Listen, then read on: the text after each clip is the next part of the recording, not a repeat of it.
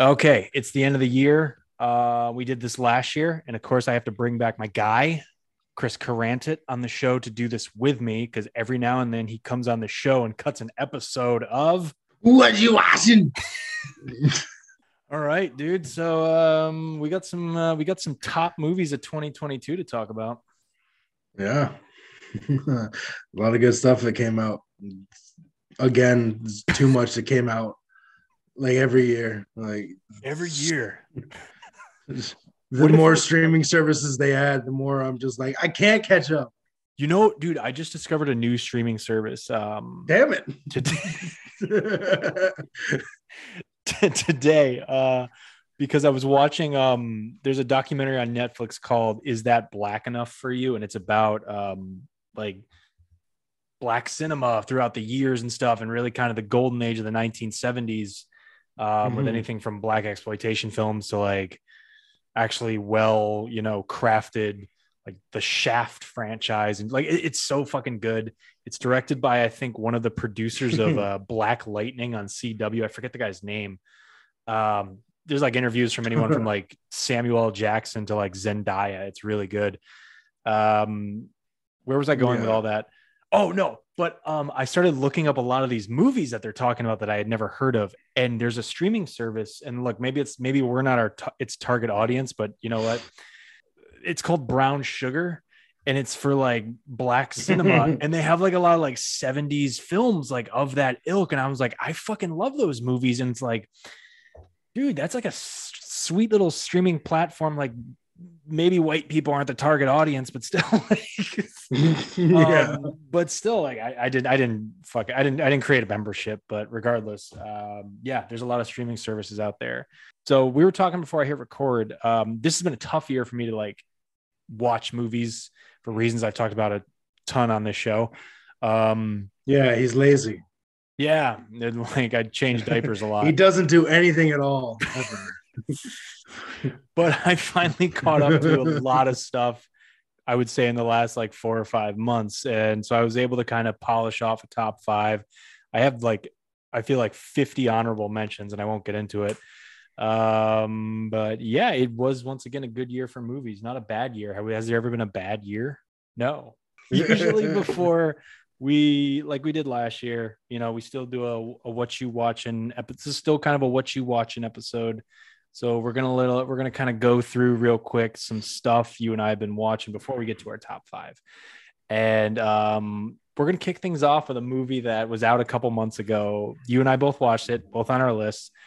Uh, was in the theaters a couple months ago. I don't- I don't know if it's still in theaters now, but it it just popped up on uh, HBO Max last week, and that is Black Adam. How do we feel about Black Adam? Uh, you know, if you're looking for a good movie to just shut your brain off and uh, you know, watch some, you know, big muscle man go punch thing, go, you know, Yeah. then yeah, go watch this movie. Like, fucking, you know, you don't have to really like s- stretch too much to sit down and enjoy this movie. You know, you just turn it on and you can, you know. But yeah, it's uh, it's not like it's peak cinema in any sense. Just fucking turn it on, man. yeah, Um, turn it on and just like go do stuff in your house. well, That'd th- be that's not what I did. I sat through this. Uh, Oh yeah, no. I mean, I watched it in the theaters, so I. uh oh, really? Yeah, I- yeah. I, I- I actually sat down and paid money for it. I caught it. I caught it on HBO Max. Shout out to a good friend that still lets me use uses HBO Max after all these years. It's me. Um, so like, and it, it's not been a good year for HBO Max. Uh, they literally had a Batwoman movie that isn't coming out. Um, uh, it's hadn't been a good year for Warner Bros. in general.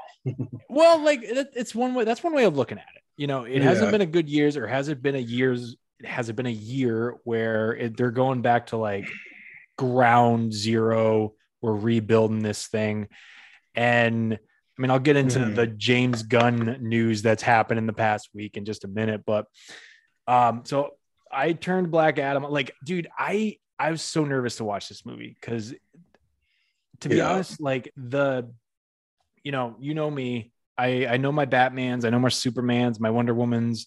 You know, I'd say in like the last 10, 15 Mhm. years, I've caught on to the Flash a lot more and a lot of the other characters. The whole like Shazam side of DC is very new to me. Um, I, I, Yeah. I I know like the fundamental things about those these characters, but like I don't like know the deep like mythos of of Shazam or Black Adam even. Um, Mhm. so it was a learning experience for me, but like leading up to it, I was like, this is gonna be a this, this is a chore, man. Like everybody said this, like people either said like this movie sucked ass, or um, it is what you just said. Like just just go in and turn your brain off, and um, that's that's I I didn't go in and turn my brain off, but I went in and like put that bar at such a mid, like super mid level. Uh, I, I don't, I know I'm not going to be wowed, but you know, it, it's not going to be that bad. My expectations uh, were fulfilled. I think, yeah, it, it, I think Black Adam is Yeah. not a perfect movie. You could even argue it's a forgettable movie. You could, like, in this day and age with superhero films, um, I don't know. It's hard to tell the climate of where we're at right now because there's guys like us who came up through the phase, first four phases of Marvel and like saw that whole world get built and the Snyderverse that came and went. So like now it's just like there's so much expected of these superhero movies. And I feel like Black Adam is like a good superhero movie from like 2004. Yeah.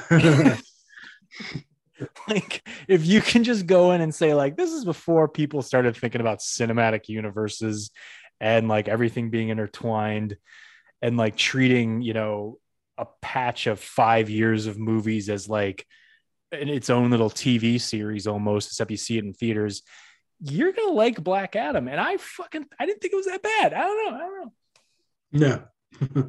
yeah. Like, you know, there's nothing wrong with uh, being like a popcorn, you know, movie. You know, like if I could, I, I, I enjoyed, you know, the hell out of it. Like, yeah, it's not the greatest movie, but the things that it does well, it does well. You know, like I, I enjoyed a lot of the, uh, the the fights in it like the you know and the story wasn't terrible like you know and I mean, Dwayne Johnson, he probably could have gone further with his character, but he's still like, you know, they played up the whole, you know, anti hero. Like he's just a guy from a time when, you know, like when he got these powers, he became this being that just doesn't care about, you know, what, you know, people lesser than him, or, you know, like think or whatever, you know, it's like.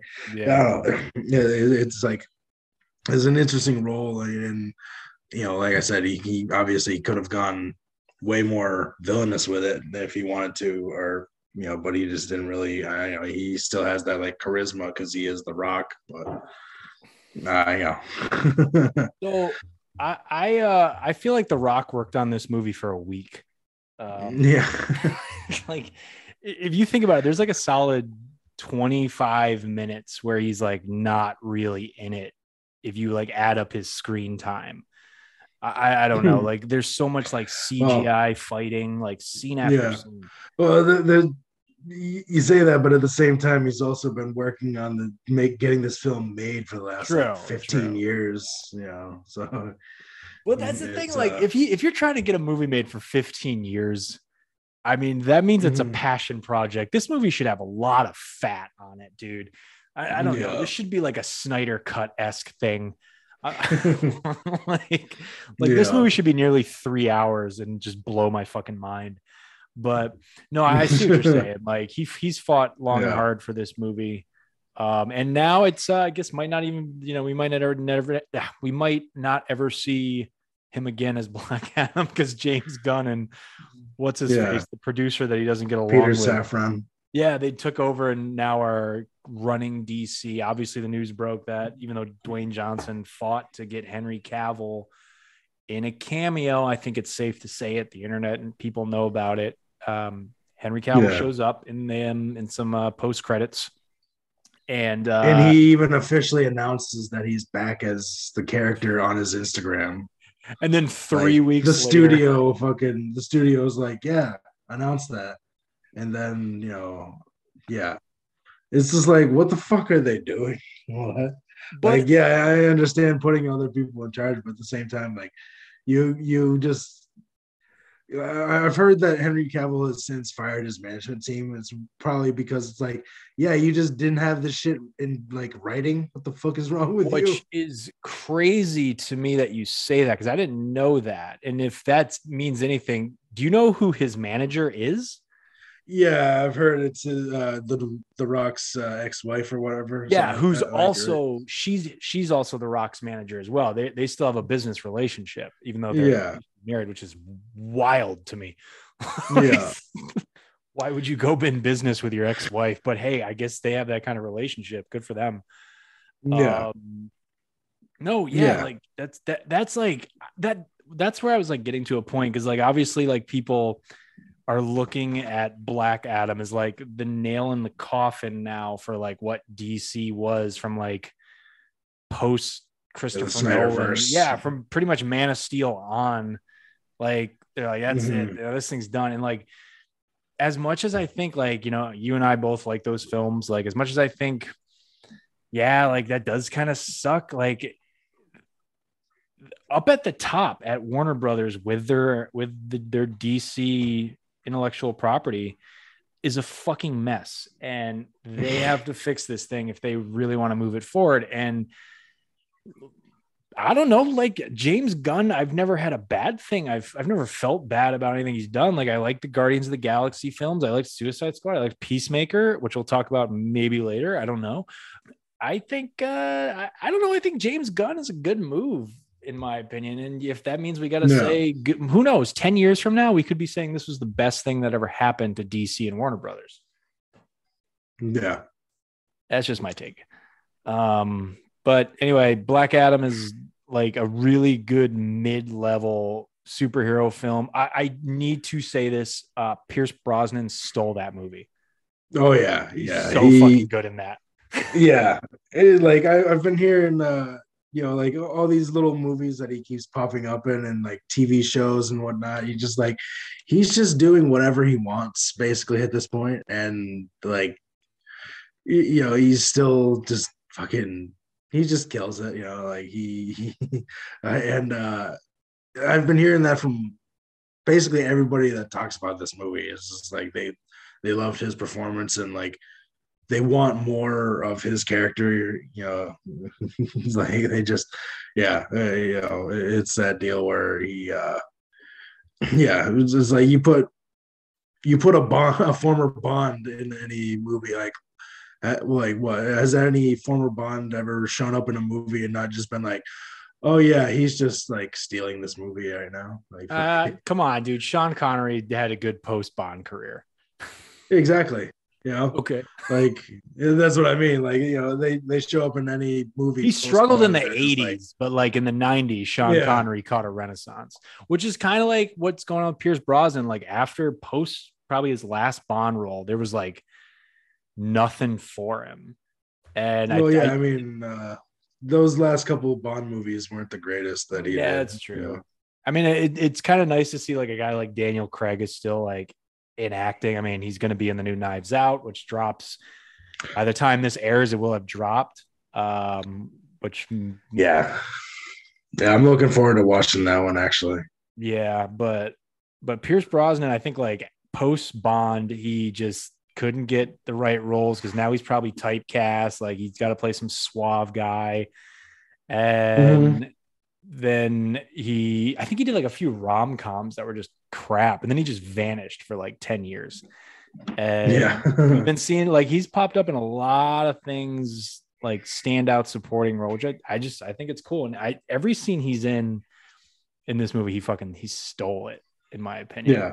He uh he reminds me of um like a lot of things that Timothy Dalton's been doing in these last Yes. you know few years too, where he's another Another former Bond. Bond. Exactly, another former Bond who started doing these like different roles that are things that are just like you know they're changing up what you would you know and the, he's just killing him too like what when he showed up in uh penny dreadful you know that show Yeah. was like he was so good in that show and and uh he was also in doom patrol um you know in the first couple seasons like he just you know everything that he pops up in like even if it's something completely random and out there he just like you know same thing with Pierce Brosnan. They're just like showing up in random things and just like, wow, you know, it was really good. I remember seeing him in a movie with uh, Jackie Chan. I just just came out a couple it. years ago. Uh, the Foreigner, yeah, Yeah. that was, that was really fucking good. He's like the And bad guy like- in it. yeah, yeah, yeah. This is like, you know, it's like, and he's just, he's not like he's a villainous bad. He's just like a guy that works for his government. You know? Yeah. Like, Yeah, he's just doing his job. Um, well, no, that's cool. Black Adam is uh, it's streaming now on HBO Max. I I recommend like everybody give it a chance, but just don't go in expecting some big Avengers film because honestly, like as we've just bantered about for a few minutes, DC's in a big transition, and I don't know. You can read a ton about this stuff on the internet, but I'd say give Black Adam a chance. It's not the greatest in the world, but it's not the worst. So, uh, moving Yeah. on. What do you got? You since we both had the same one. What, what do you got? You got the you have the floor. Uh, well, the next one that I wanted to talk about, um, it's in a similar uh, vein, you know, as, as far as uh, it was a movie that I saw in theaters, um, uh, Black Panther: Wakanda Forever. I still haven't seen this, but go ahead. Yeah, so I won't get too deep into you know things that happened in it, but you know, I I enjoyed that movie. It was uh, you know, it's if for anyone that hasn't seen it or doesn't know, it's um, it's dealing with you know the obvious you know tragic loss of Chadwick Boseman. You know, so they have to deal with that with the character and coming up with something you know uh, like a way to move on and and also you know honor his legacy so the movie was like two and a half hours long um and it's one of those movies where it's just like it feels that length eh, but it, it, at the same time i couldn't think of anything anywhere that i would cut because it just it feels like because of the scenario that they're dealing with with chadwick's passing like there's no way they could make it shorter and tell the story that they're trying to you know it's like it, it was too much you know like i there's maybe a few things but at, at the same time it's just like it wouldn't you know it, it just it wouldn't have amounted to a whole like it, i i guess yeah i, I don't know how I like, get what you're saying. No, I get what you're yeah saying. yeah They, it had to, it's so difficult to because yeah like because of his passing like it added on maybe another half hour 45 minutes to this movie that you know like it it would have been a lot more streamlined had they had him here you know because i i remember hearing that this was a story that they did intend to tell originally when he was alive still um you know the story of uh namor you know who was i believe marvel's first like character uh, if i remember correctly like he he goes all the way back to like the 30s um as far as his uh you know the character you know writing the character goes. So yeah it's uh and yeah making him like this this um like form you know he he was like comes from an aztec culture rather than making him the uh an atlantean like they you know were originally and you know like you know aquaman is with dc so they, they Mhm. obviously distinguishing it from that as well um but yeah yeah so it, it's it's it's one of those like interesting movies where it's i honestly could not think of what to cut you know like it, it like i said there's a few things maybe i you could do but at the same time like if you want to make this movie make sense like there's just a lot of things that need to stay so um but I, I ultimately enjoyed it. You know, I, I thought it was a beautiful movie, and and you know the it was you know a very tragic movie. You know, just because it's dealing with this real life loss and also having to deal with Yeah. You know, like having to tell this story and like how you know I, I'm I'm sure that there's certain story beats that had to be changed, um, but at the same time certain story beats that like I'm I'm sure probably stayed the same. So and yeah, and and the way that everything is is plays out in this movie. Uh, it was just it was really it was really well done. I think um, just uh, you know it just wasn't obviously it wasn't my one of my like top five of the of the year. Um, like I probably would have said uh, if we were doing this podcast when the first movie came out, that that probably would have been in my top five that year. But um, this one it just it, it's it hit different and for obvious reasons, you know. But uh, yeah, it's it's definitely worth checking out. I mean, you obviously not being able to get to the theaters as much, you know, I'm sure you'll catch it when it comes to Disney Plus. That's not true. I kind of have a little bit of an op- opening now in life with just going Oh, out yeah. nine, 10 Well- o'clock at night by myself or something. Well, yeah, but for a two and a half hour movie that Oh, with I, previews is I went to a 10 two and a half hour screening of uh, Oh. Terrifier 2 back in uh, oh, did you? came out. Yeah, that's not on my list, even though I fucking love that movie. But no, I um, it's still in theaters. It's like on my radar because doesn't like a chunk of it, maybe not. I shouldn't say a chunk, but like a little bit of it or a segment takes place in like Boston. Uh, yeah, I believe one of the characters is uh from MIT. That, um, that they introduced. Uh, I think she's going to be having her own TV show later on at some point on Disney Plus as well. No, I have a Um, uh, a friend, even though we've never met in person. We've just like he's like an internet friend, but he's Mhm. uh, he works on movies out in Boston. I, he probably listens to the show. So uh, Oh, yeah, you're What, listening, he- he Sean. work on the, uh, Congratulations on, Black Panther. He worked on that movie, I think. Um, so Yeah. no, I'll um, it's definitely on my radar. Uh, yeah, cool. I it, I'm curious to see how they kind of utilize um the fact that they had a real life death uh with that with that Mhm. actor Chadwick Chadwick Boseman. Um, okay, so for me, I have no the rest of these little kind of warm up stuff I've been watching um is like not contemporary at all, but um I'm gonna start off with uh well since we're on the topic of death, bad transition by me. Uh well no, so I watched this I literally just the other night. I, it's streaming on Netflix and I also think it's streaming on Tubi. And I don't know if this is a 2016 or 2017 release, but um it's a movie called Christine.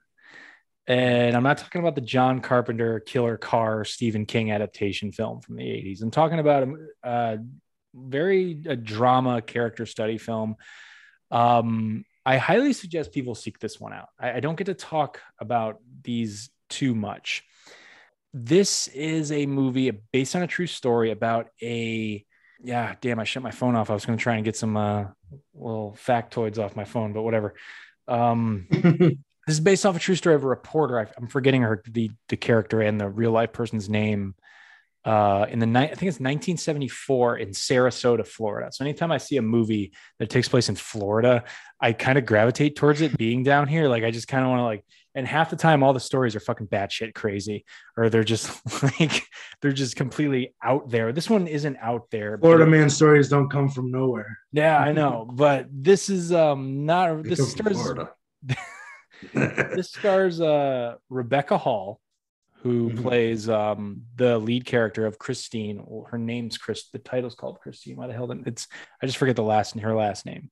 Uh, she's a reporter for a small um news outlet in Sarasota, and she's like a very driven um young woman in her twenties, and you know by the trailer something bad is going to happen to her and I, I if you don't want to know if you want if you want to track this movie down on Tubi or Netflix and go in blind, I'd be curious to see how people go in blind um, with the pacing of this movie, not knowing what's going to happen at the end. So sc- Mhm. scroll ahead two to five minutes on this podcast because I'm going to give some things away here. Because you can literally look up what happened to this woman on a Google search. Uh, she is a woman who struggled with mental health and depression, and she committed suicide on the air. Oh, And yeah. this is a real thing that happened in Sarasota in 1974. And the movie literally just starts with her working at this station and you know, very much bit by bit, she kind of starts to just fall deeper and deeper into her own problems. And the scary thing about it is a lot of the things that happen to her in the movie, her, her, you know, her character, uh, are like a lot of relatable problems that like you or I have maybe had to overcome. And well, I mean, not all of them because there are some women problems. I'm not going to go into that, but um well i mean you know she's she's nervous that she um cannot is going to go without kids and or she if she can even conceive a child she's she's a virgin i believe and whatnot. Um and she's you know she's worried about her biological clock and everything. Um so stuff like that. And like so that adds into it. But then there's just like other stuff with like her career and everything. I'm just like oh my god some of this is like fucking really relatable. And she is such a she's having such a mental health crisis and rebecca hall plays it so goddamn well. Oh my god she's incredible in this role that it just is so dreadful knowing the outcome of this movie so like by the time it gets to that scene and the scene just kind of comes quick and then you know the movie just kind of trickles out and ends because there's not really much more of a story to tell um, mm-hmm. because it's really all about the build up it's just like such a it's more of a gut punch now knowing going in what's going to happen to her at the end of this movie and yeah. seeing her descent into her own just mental battle that like i almost wonder what it's like to go into this movie not knowing anything because you would never click play on this movie like you just wouldn't if you didn't know um because it's a two hour movie and it does kind of drag a little bit I'll say that. But Rebecca Hall's performance really keeps it going. I should mention Michael C. Hall, Dexter, is in it as yeah. kind of the like main supporting role. He's like the head anchor who gets this big promotion up in like Baltimore, and that's a thing that sets her off a little bit. I look, this is just like a sleeper movie from like five, six years ago that just probably came out in major festivals and vanished. And now you can find it like in a back catalog of streaming. I literally stumbled across it, played the trailer on Tubi, and I was like, all right, I'm going to give this 20 minutes. And if I don't like it, fine. But I looked up what happened to her like right before I hit play, and I was like, I don't know. I, I know it's kind of like morbid, but I was like, I'm kind of into this a little bit. Um, so if you can stomach it, there's nothing, you know, there's nothing that like I don't think the average viewer can't handle um, mm. in terms of watching a film about mental health and knowing that the main character kills herself at the end. But uh, it's still just interesting to watch in a weird way. Uh, so that's Christine, uh, yeah. streaming on Netflix and Tubi. Hmm. All yeah, right. it's, it's it's just it's uh, it's interesting. Like you know, how you, you probably you know once you look up that history, you have that morbid curiosity. I would imagine. Yeah, know, like, I think that's what it was because like the trailer doesn't say it or show it, but like, does the uh, movie get into like trying to kind of get into her mindset of why she did it live on air? Um, I would. I think it just was out of like lone that that fear of like lonely loneliness and wanting to make a scene. I don't I don't want to say something that's gonna like you know I'm I'm not a mental yeah. health professional, but yeah yeah um but like there's little things in like the first two acts, mainly in the first act, that now when you know her fate is just kind of like, oh, man, that sucks. Like there's just a scene where she's sitting at a bar by herself in the middle of the day.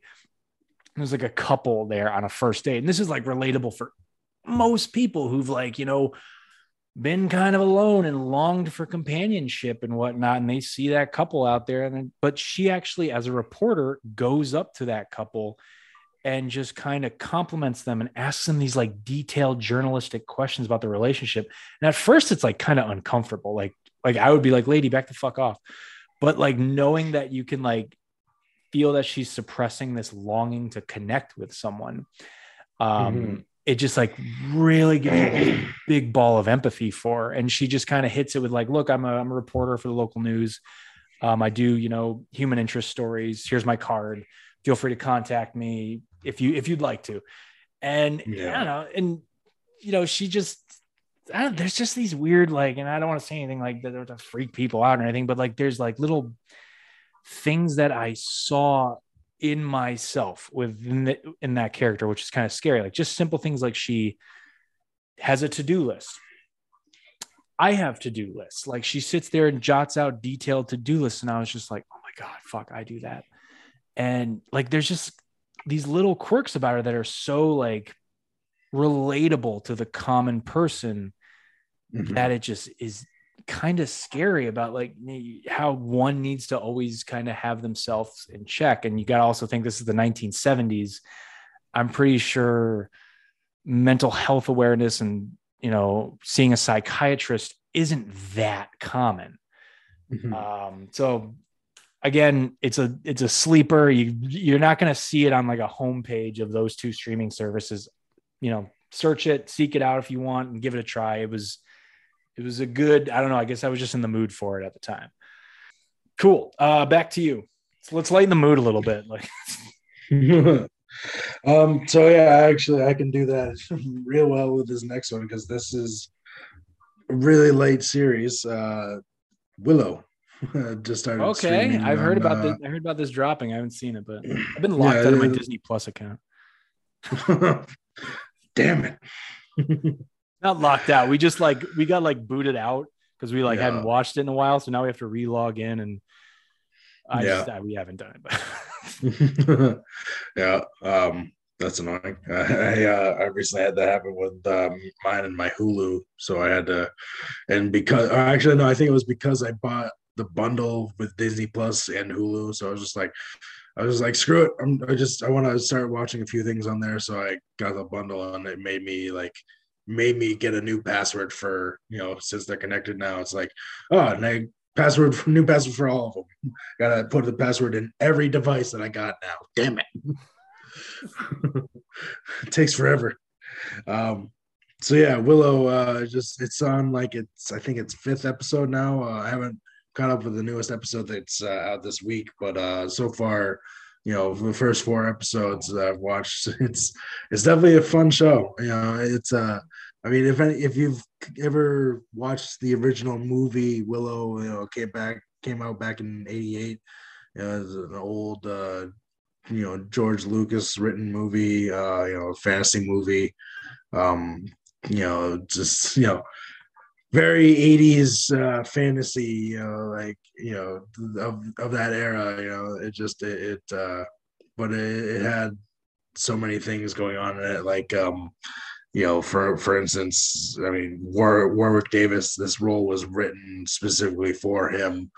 Um, and uh, and you know, it wasn't the most popular movie when it came out. Uh, it was, you know, it was also I, I forgot to mention it was a uh, Ron Howard directed movie originally. Um, so yeah, it wasn't the most popular thing when it came out. So it's really surprising to hear a couple years ago when they were gonna make a uh, a sequel series, and uh, yeah, so now here it's out, and um, so far, you know, I've been watching it with my girlfriend, and uh, we've both been really enjoying it. You know, we we've been one to, you know, like as soon as an episode ends, it's like, damn it, now I want to watch the next one. But you know, it's it's doing that weekly release, and uh, where something like you know Game of Thrones um, and you know House of the Dragon that was on earlier this year. Every time I watched that, she would look away and like have, she she could just she could not watch that show. You know, like she does not do the the gore stuff well, and and I mean hell, the worst things that they did on that show were the childbirth scenes. Like Jesus. So uh yeah, so so she couldn't do that show. You know, like it was just too much for her every time. But this show is like she's just like oh this is perfect for me like fantasy wise like you know this is, you know this and like when we watched you know that rings of power earlier this year it's like something that's not too you know too over the top you know it's like it's it's something that you can watch with the family um you know and and enjoy it. And you can even you know if you just were a fan of those that original movie you know you can watch it and enjoy it and um but it also it's like doing some really interesting stuff you know like uh like uh, they introduced these villains in the first episode um, that are just like really cool. Um, like they they they almost seem like these things out of a like a nightmare, you know, where like there's this one thing that flies around. It's like, and it turns in when it turns into a person, it's like it's looks like a bird lady, you know, like just like this, like you know, uh, fanged teeth, like all all fanged teeth, and just like you know, feathery looking arms, but they're not like feathers. You know, it is it's really like odd looking. And then there's this other uh, random like big like hunk, you know, like hulky looking thing that's just like got a cage, you know, covering its head, and it's just like like they, they all look like something out of a horror movie, you know, like these these villains that they have, you know, like they almost look like different things you would see in uh 13 Ghosts. You're, you're Oh, that yes, movie, like dude, I the love that ghosts one. in the ghosts in that movie, like they all look like these random things, you know, those random ghosts you would see in that, but just like you know, just these jacked up like fantasy villains. Um so yeah, you know, it's it's it's yeah, it's been a pretty cool show and uh you know they they built up this little like uh band of heroes you know in it and uh you know it's been pretty enjoyable you know like there's this one character that me and my girlfriend both find like annoying and we both talk about like oh it's like we both talk about it it's, it's pretty funny and uh but at the same time it's just like you know if if they aren't building her up for some like drastic change in her character arc you know at some point in the show then like they're really making her a pain in the ass for no reason yeah Nice. it's kind of funny having that conversation with her and uh and yeah you know it's, just um, been uh you know it's been fun. And and it's you know unlike with say like netflix where they drop everything all at once you know um it's nice to watch this and actually you know be able to kind of speculate with her in between uh you know after each episode and just kind of like you know talk about things. And, and you know because we've both been really just really enjoying the show. And uh you know Warwick Davis is back again you know re- picking up the, the you know reprising the role again after all these years and he's looking you know just as good and uh you know he's he's uh yeah it's it's yeah he- he's um he's killing the role just like he did back then you know when he was a, a I think 17 when he did the role originally. Yeah. so yeah it's it's definitely enjoyable if, if you uh if you knew and liked that movie at all when you were younger I- you, know, you should definitely check this out I do like that movie. My only issue is um anytime I watch it, I have to like double check always to make sure it's not the never ending story because I'm not in the fucking mood to see a horse drown. So like I think one of the last Yeah. times I like I walked into a room and Willow was on. I like I, I checked the I was just like this is Willow right I I'm not fucking sitting through that that horse scene again in, in Neverending Story. So no, yeah, Willow's Willow's good. I'll um when I log back into Disney Plus, I'll um I'll make a note of it to probably to, to seek it out and because I know I know it just Yeah. so yeah and you can watch willow on disney plus too you know like to get caught up with that before watching Yeah. the show my girlfriend and i watched the movie so that uh you know because it was one of those deals where she had never I'd never seen it before and i wanted to watch the movie the show so i was just like well let's give you an introduction to this you know just Yeah. the, the movie uh and even though the you- like you don't really even need it though like if you wanted to you could go into the show and they have you know flashbacks that to the original movie and they like give enough context that you could go into it blind if you wanted to Cool. All right. Um, up next for me. All right. So I didn't know where the fuck I was going to uh, say this on the show, but this needs to be talked about for um, this episode because I've been um, I, I took a trip down memory lane. Uh, as some of you who follow me on Instagram saw, I made a funny little Instagram reel uh, that uh, hasn't gone viral, but it got like 3,000 views. Cool. Um, on Paramount Plus and also streaming on Netflix. I know you're gonna have nothing to contribute to this, dude. Um, I have to say this on the air. I am a closeted, low key, and I'm out of the closet now, dude. Fan of MTV's Laguna Beach. Yeah, I is no remember such- seeing the promos for that show, but I never watched it. Oh my god. um. So look, dude. I don't know why the fuck I did this, but um, I'm not gonna say much here. Well, maybe because like, so dude, Laguna Beach dropped. Laguna Beach came out in 2004, and this is about Southern California kids in high school going through teen angst, and it's shot like a reality show, but also it's shot like a reality show, but it's oh my, I can't believe I'm explaining this on the fucking show. oh my god, there's so many people checking out right now and so many people laughing because they wouldn't think a guy like me would just like for some reason get hooked on this. It's shot like a reality show, but they make it feel like it's a narrative story about mm-hmm. just people dating. and look, man, th- look, there, there's this is um bringing you back to your high school days, isn't it? no, dude, it actually like all right. So Did I you finished. not watch this in high school? I did. And now now the cat's out of the bag. Um, look, th- the kids that they recruited out of Laguna Beach High School was genius casting. Okay.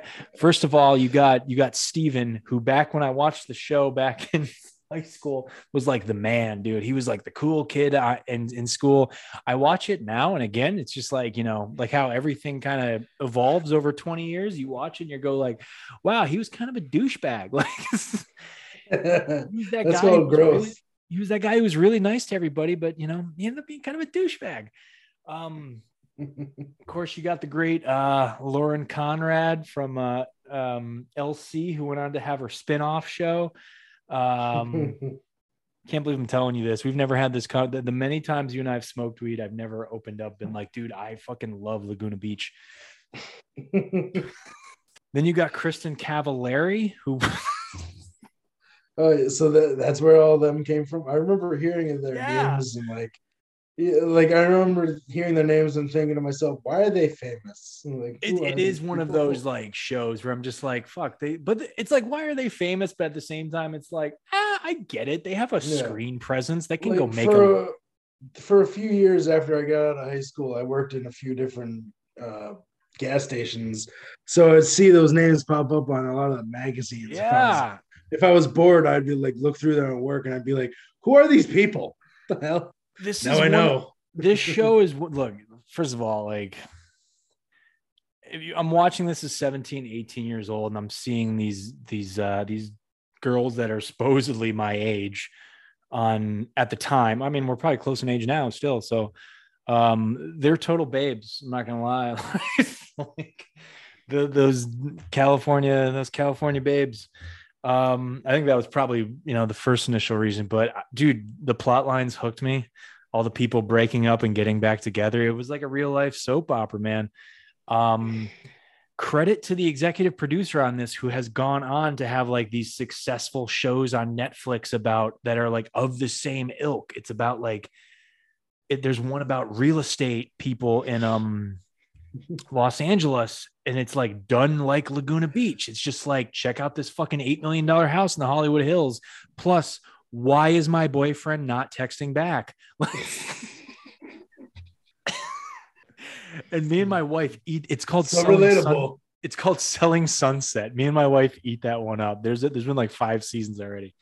Um, and, it- and like as I was watching that, like in the middle of it, I'm just like, this feels like Laguna Beach. I looked it up, same exact showrunner, same guy. And um, so when this when these popped up on Paramount Plus, and again they're also on Netflix, like literally, like my I'd put my daughter down for a nap, and I would just like, let's get let's let's get nostalgic, and I just kept going, man. Um, it also made me feel really shitty about high school. like I was like, my dude, my high school experience fucking sucked. Like all the like all these like clicks, and I was just like, dude, I never had a click, man. Like maybe I should have had a click. I don't know. Yeah, no, I like I had the people I always hung out with, but as far as clicks go, I just hung out with everybody. Yeah, me Like- too. But like, ah, I don't know.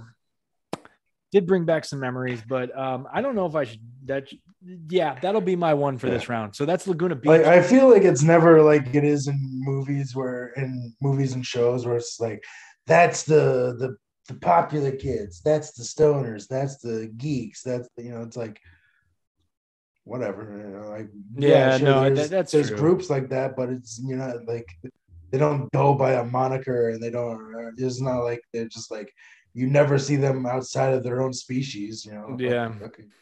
Yeah. All right, that's my um. Thanks for listening to me talk about Laguna Beach. So what's next for you? Moving on, quick, faster. uh, so yeah, my next uh, one that I uh, actually just watched. Uh, I started watching it last week and uh, finished it uh, just the other day. Uh, the Sandman on Netflix. Ooh, yes, I watched that this summer. Yeah, I uh, yeah, I don't remember if we talked about it on a previous uh, what you're watching or not. I Like, uh, think. I mean, uh, I think you I might have if you if we did. Um, I think I was gonna like because I think I had just either gotten in the middle of it, but I hadn't finished it. But then uh, I don't know. You have 50 dogs at your house, so I think I maybe scrapped like some of them, some things I wanted to talk about. So, but yeah, go ahead.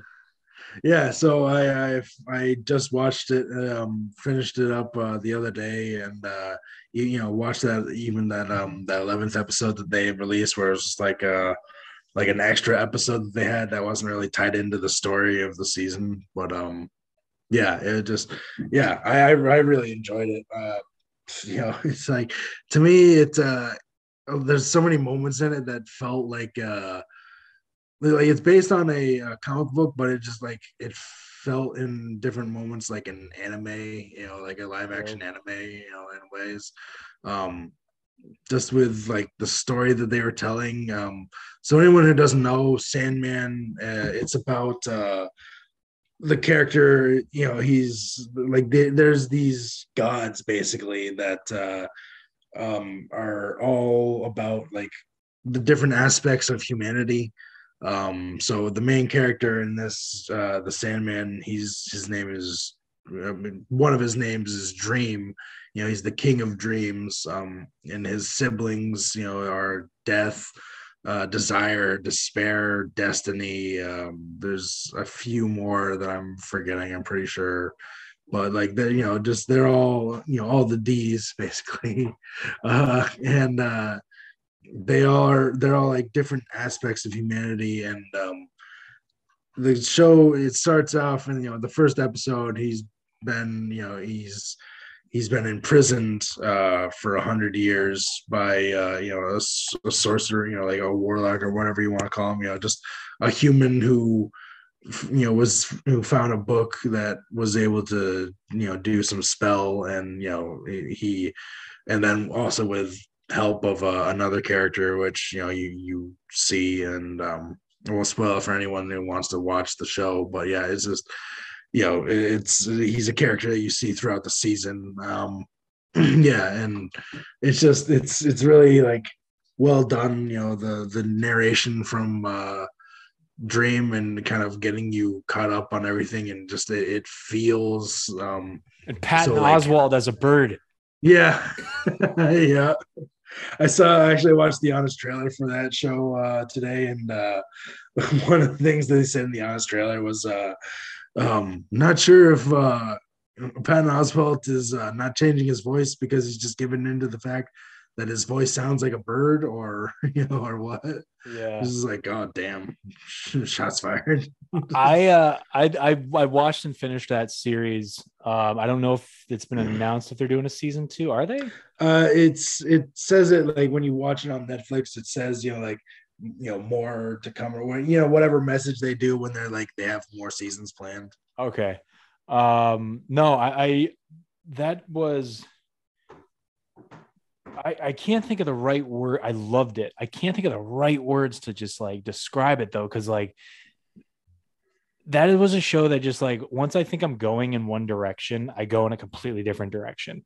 Yeah, it really um, it, it subverts your expectations in a lot of ways because yeah, you you need to put your phone down when you watch The Sandman. Um, yeah, like you cannot have any distractions, or else you are going to be you're having not going to have a clue what the fuck is going on in that show. Uh, mm. I loved that diner episode. Oh yeah, that was yeah. The, the, so that was one of the things too. Is eat, every episode was like so different, and and yeah, like you could just talk about like just episodes in that way. Like that diner episode, I think it was the episode was twenty four seven. Um, yeah, yeah, like that was so so good, and it was it was like it was what you would consider a bottle episode where it doesn't yeah. leave the you know the diner the entire time. Like there might be a couple scenes outside here and there. I don't remember um, off the top of my head, but yeah, just it it it, set up like the things that they were doing in there are so well and uh like the scenario that they were playing with there like i won't give it away to people but it just it was so like it built up this tension in a way where you're just so like yeah, you're, you're sitting there. You don't even think what's going to happen. I don't even think. uh Well, let's call him Dream or the Sandman. Uh no. He doesn't even show up till like the last ten minutes of that episode, from what I remember. Yeah. But everything bit like that. That is that is an episode that is a bottle episode, primarily one one one um set. Why can't I talk? Ugh. One location. Um, yeah. It's in one location and um, you start somewhere at the beginning of that episode and you are like in a complete different situation by the end another one i loved was when he goes to meet death mm-hmm. and mm-hmm. yeah it is in the, like, the second half of that episode where he um where you have that revelation of like he had that uh that um bet he made with death on the that man who you know he meets in the bar every hundred years to see if he still wants to live.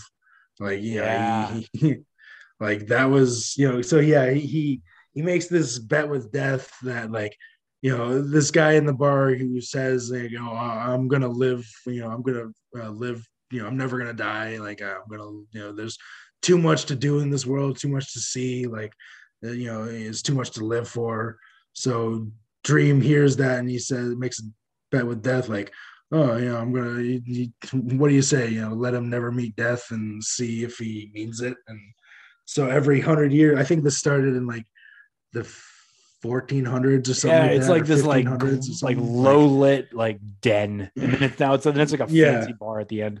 Yeah, yeah, like he you know literally meets him every hundred years for the next like five or six hundred years until he meet gets to the present day. You know, it's just like yeah, it was just so like interesting, you know, just that that episode and just you know hearing the this interaction between these two and you know you if you like folklore is filled with all kinds of stories of people meeting deities like that in, in different weird random ways so it just like it felt it felt really apt for even like just you know the the time like you know because you know you just ran you know just a god walks into a bar, you know, and gives you everlasting life, you know, as long as you meet him in that bar every hundred years and tell him like, how's it going? You know, like this is, you know, like I feel like I would have, yeah, like I feel like I would have read that story in like as like some tale and uh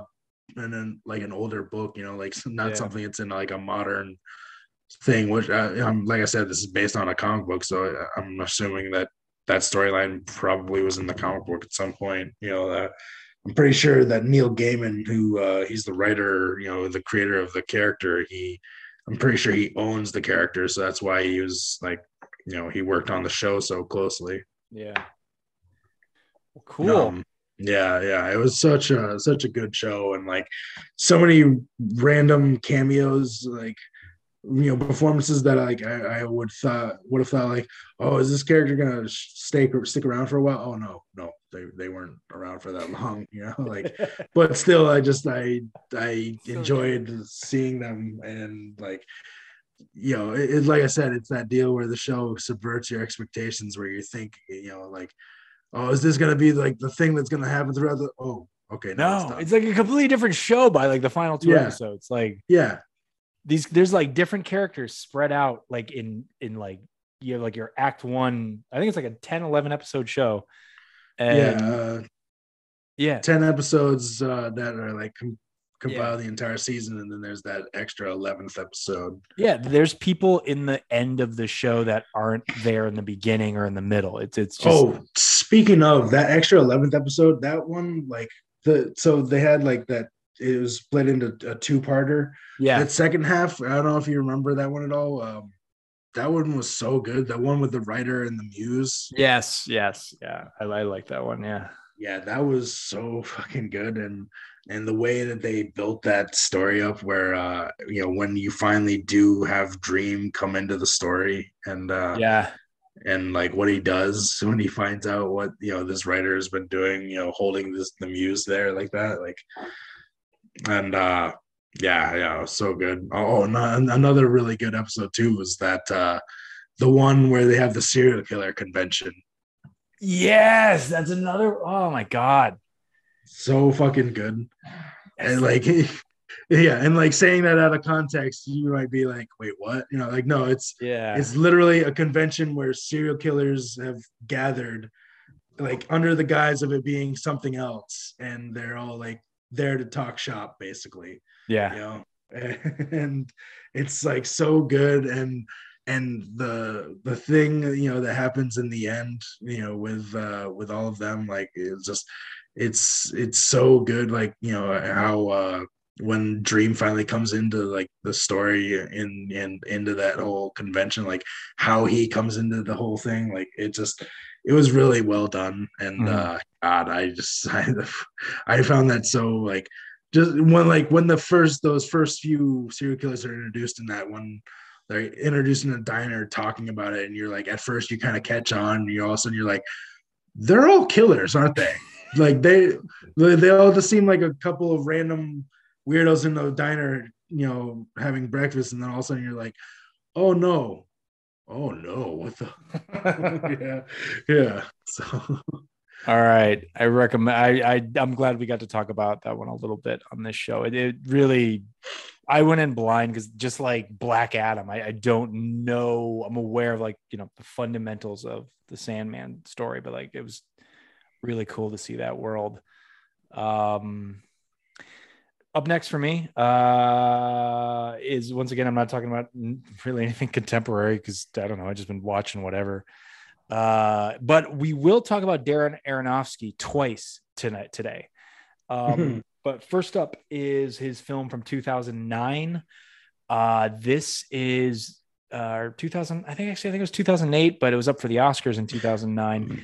Uh, this is the Mickey Rourke revival of the wrestler.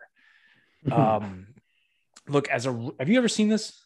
yeah Oh my god, hell yeah! Uh, or maybe you hate it. I don't know, but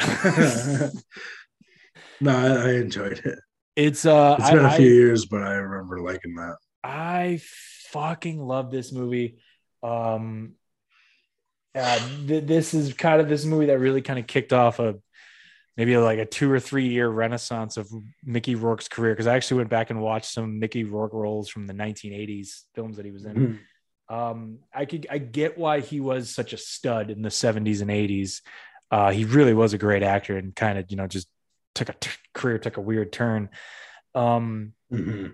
this is like so this is obviously Mickey Rourke is this burned out wrestler from the 1980s like living in a a mobile home somewhere I think it's like New Jersey. I looked up, you know, filming locations. The film was pretty much shot somewhere in very like down and out New Jersey.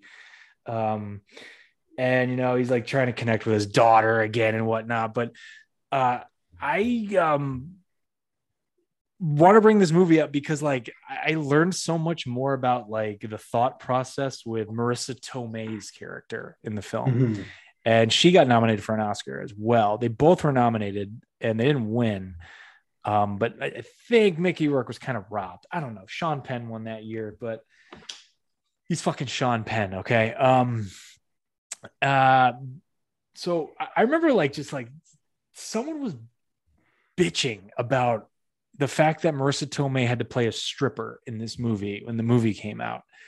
Um, this is like 2008, 2009, and you know, I think it was I was in film school, and they were like, "Why is Marisa Tomei got to get naked for this movie to win an Oscar? Like, wh- why do why do women have to do that in order to get a golden statue?" And I was just kind of like, "Yeah, I completely. That's actually true. I mean."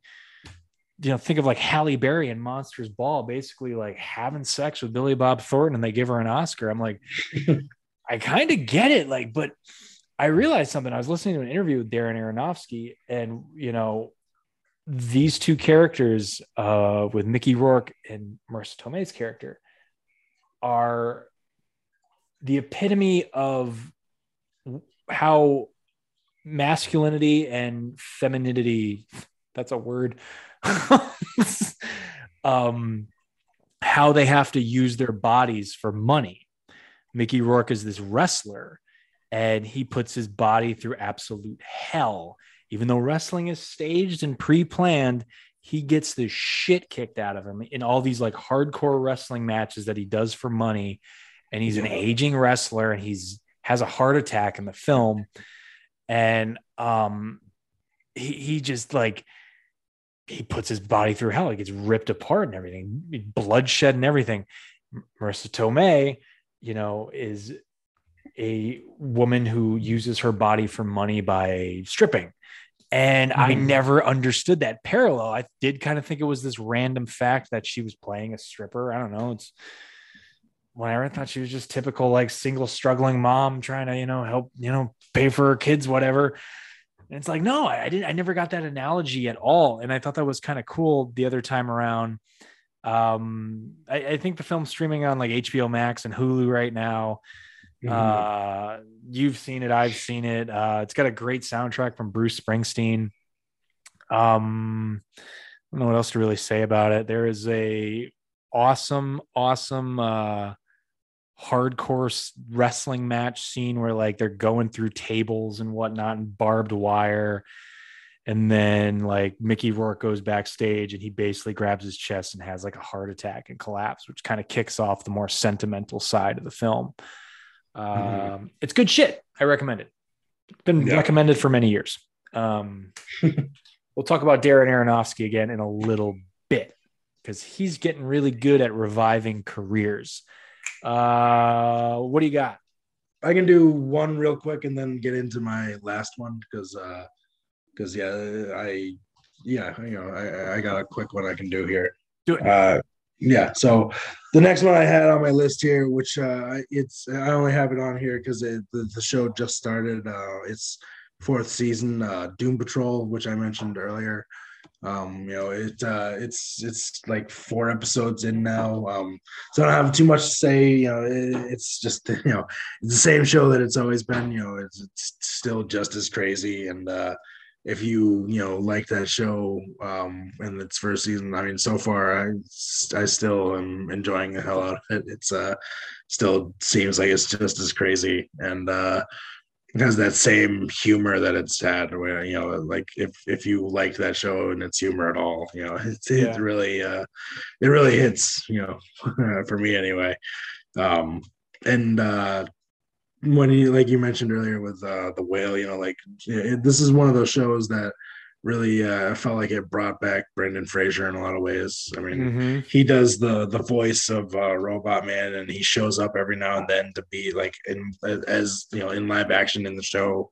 Um, and yeah, he he just provides so much heart as his character. I mean, he had this. Uh, he he had this one monologue. Um, so his character in the show is a character called Robot Man. He's uh, he was a a, a a person who is he died and his brain got put into a robot. So for the last 20 years, he's been a robot, you know, in a, a brain in a, like a robot body. And he doesn't have any like sensation, like he doesn't feel any like because he's just a brain, you know. So in this recent episode, uh, he got a um, he got the sensation of touch through uh, nanites that he was given, and um, so he like put a glove on his hand because he wanted to save his first touch for you know being able to touch his uh, his um, his grandson for, you know for the first time, um, and he ended up accidentally like losing the glove when he went to go kill a zombie. so his first sensation of touch was feeling this thing's head crushed beneath his hand.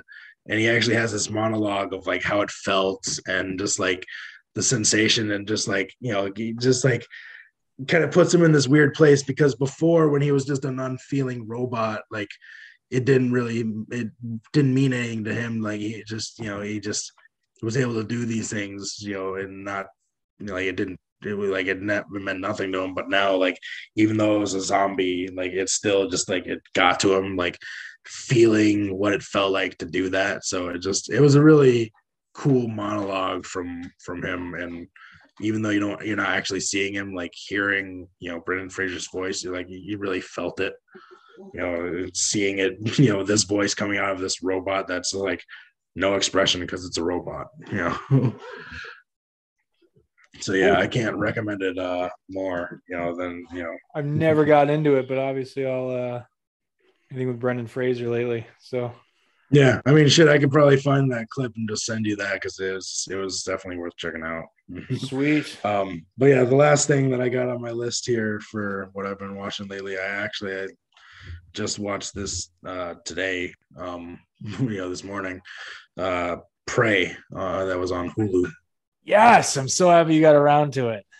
Yeah, yeah, I, have been wanting to check it out for a while, and I just I hadn't gotten the chance. So uh, now that I finally got Hulu, I yeah, I got around to watching it, and yeah, so fucking good. Like I I could see why everyone had been talking about it because yeah, like this feels like uh you know the continuation of the series in the best way that you know they could have done. Like uh, you know I I don't know why they took so long to do this. You know, you know, like why they didn't do it before. I, I mean, I've seen for years I've actually seen uh, fan films around the Predator that dealt with the Predator in different time periods. So, yeah, and they set it up in the end of that second movie, you know, with Danny Glover, where like he's given a gun uh, that, uh, you know, from like the seven, you know, a flintlock pistol. And so it's obvious that he, that, you know, they've been around for a long time. And turns out that that flintlock pistol is in this movie you know, yeah. is in Prey. It's, it's, the one that you know the, the main character is given towards the end of the movie. So um it's you know it all comes around. So you know it's just that deal where it's like bro. yeah. So it's just that deal where it's like why why did this take so long? Like so many weird random sequels like what I, I did like Predators. I think it was Predators, the one with Adrien Brody. And I I liked it in concept, but it ran yeah. out of steam for me. But it, yeah, yeah, when we go to yeah. their planet, I thought was cool. Yeah.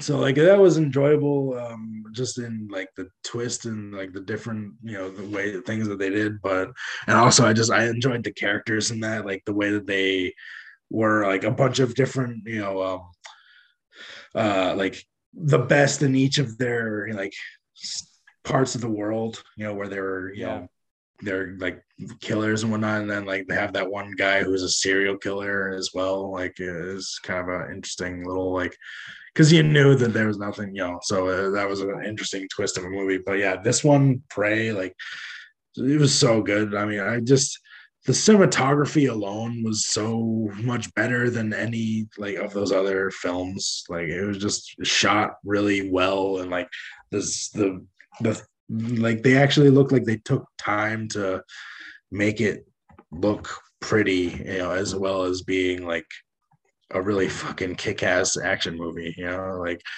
um one of the best the uses of a dog too yeah yeah yeah yeah, and uh, and the dog lives in the end. So if anyone's you know, hell yeah, feeling damn right. Like, I looked that up before I when, I when I first saw that dog, and I was like, no, yeah. so you know, so yeah, yeah, you, you, can go into this movie feeling reassured by that at least.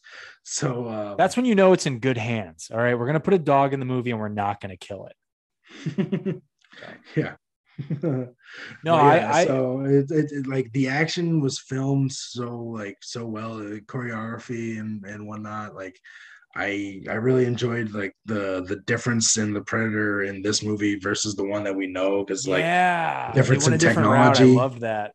Yeah, yeah, yeah. It's like more primitive with its technology, and then so yeah, it was just like so much different than the things we've seen in the past, while still being the same. Um, and it was just really, really cool. Like that scene when the predator uh, is um, fighting uh, all those those French uh, trappers. Yeah, that's um, a gory fucking scene, dude. Yeah, that was so fucking cool. He's just ripping through all of them like that. Yeah.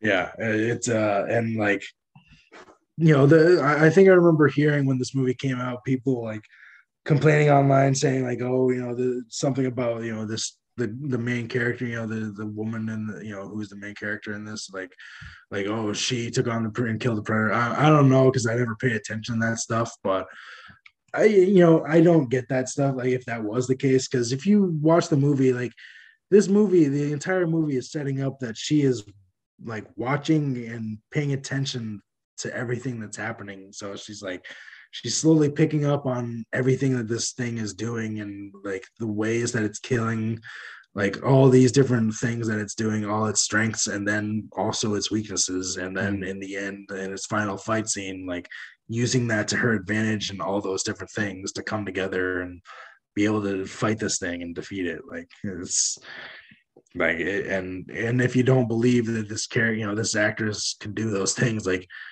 you haven't seen her in before because uh, I I remember uh, originally seeing her in that show Legion. If you ever watched that, um, I never finished it, but yeah, yeah. Am- Amber Midthunder, she was in all three seasons of that show, and uh, she was so good in it. And like you know, and she's you know like her uh, phys- physicality, like she is able to just you know, she is really good. Like I can't wait to see, you know, what else she does in the future because she's one of those like she she can she can really bring it. You know, I I remember in that show uh, in Legion, she was always this like she she played a, a mutant in it who she was the other half of this like scientist. You know, where like he was a scientist, you know, who did you know like nerdy geek mm-hmm. things in his lab and then she was like his basically his twin almost where like she would walk out of his body uh, like they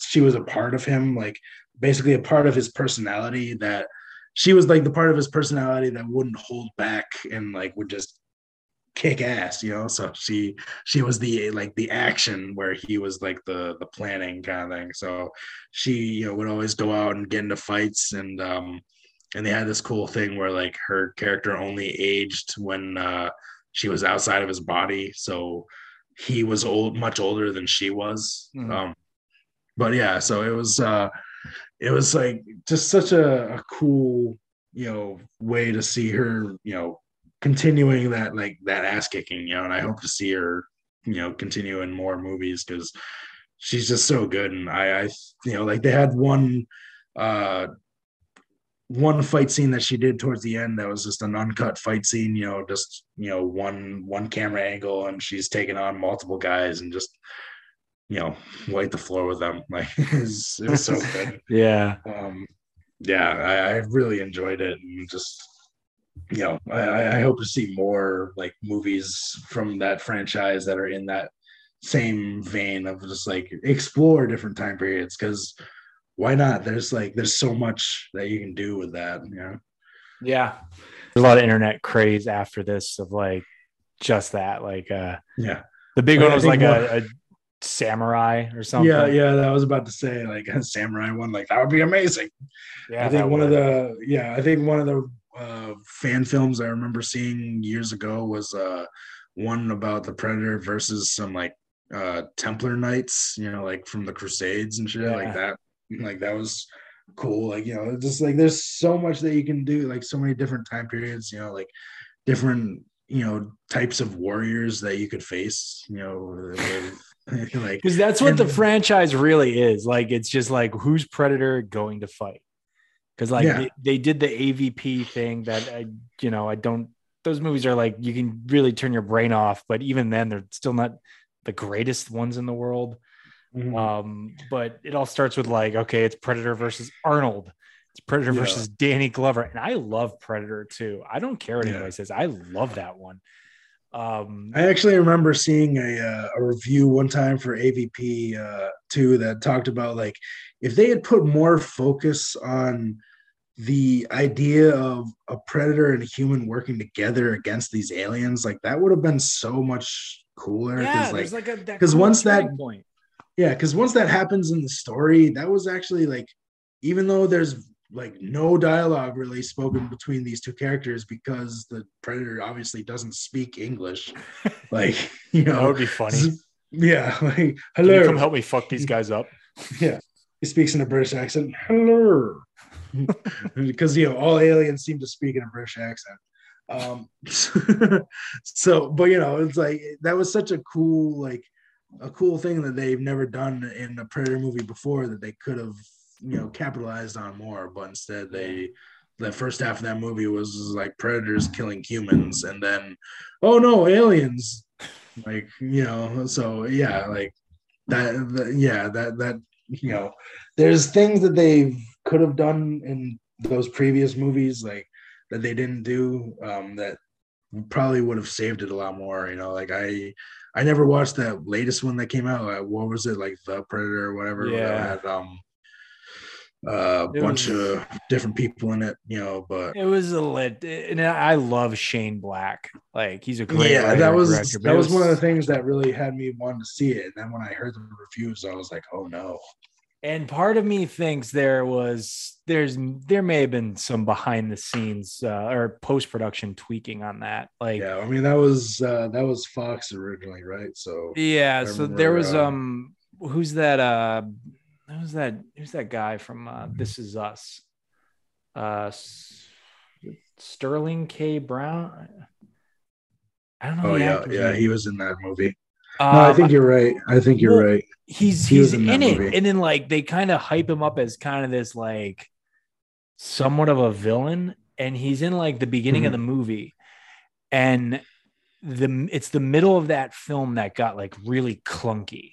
Like there- there's just some scene Yeah. where they're all hanging out at this house cracking jokes, and I was like, yeah, I want this scene in a different movie. Like this is good, but like this doesn't belong in a Predator film, and like no, yeah. in that the that that character that, that actor I was just talking about, he um he just vanishes in the middle of the movie for no fucking reason. Like he doesn't get killed, and then he comes back in like the last 20 minutes. And I was just like, oh, okay. Where have you been? All right. I thought this was gonna be like Did a you- really was this like pivotal character. did you go to shoot fucking This Is Us during this point in the movie? What happened? I don't know. Like it was just kind of clunky, but um, I mean, it is what it is. I like Shane Black, but it was kind of a, it wasn't that great. Uh, so Prey uh almost cracked my top five for 2020. I almost, I, I don't Yeah, know. I I, had it there um, and then I swapped I was it thinking about putting it in there. I, I, I had it there and then I was just like, "Ah, I don't know. I, I've only, I've only seen it once and I loved it.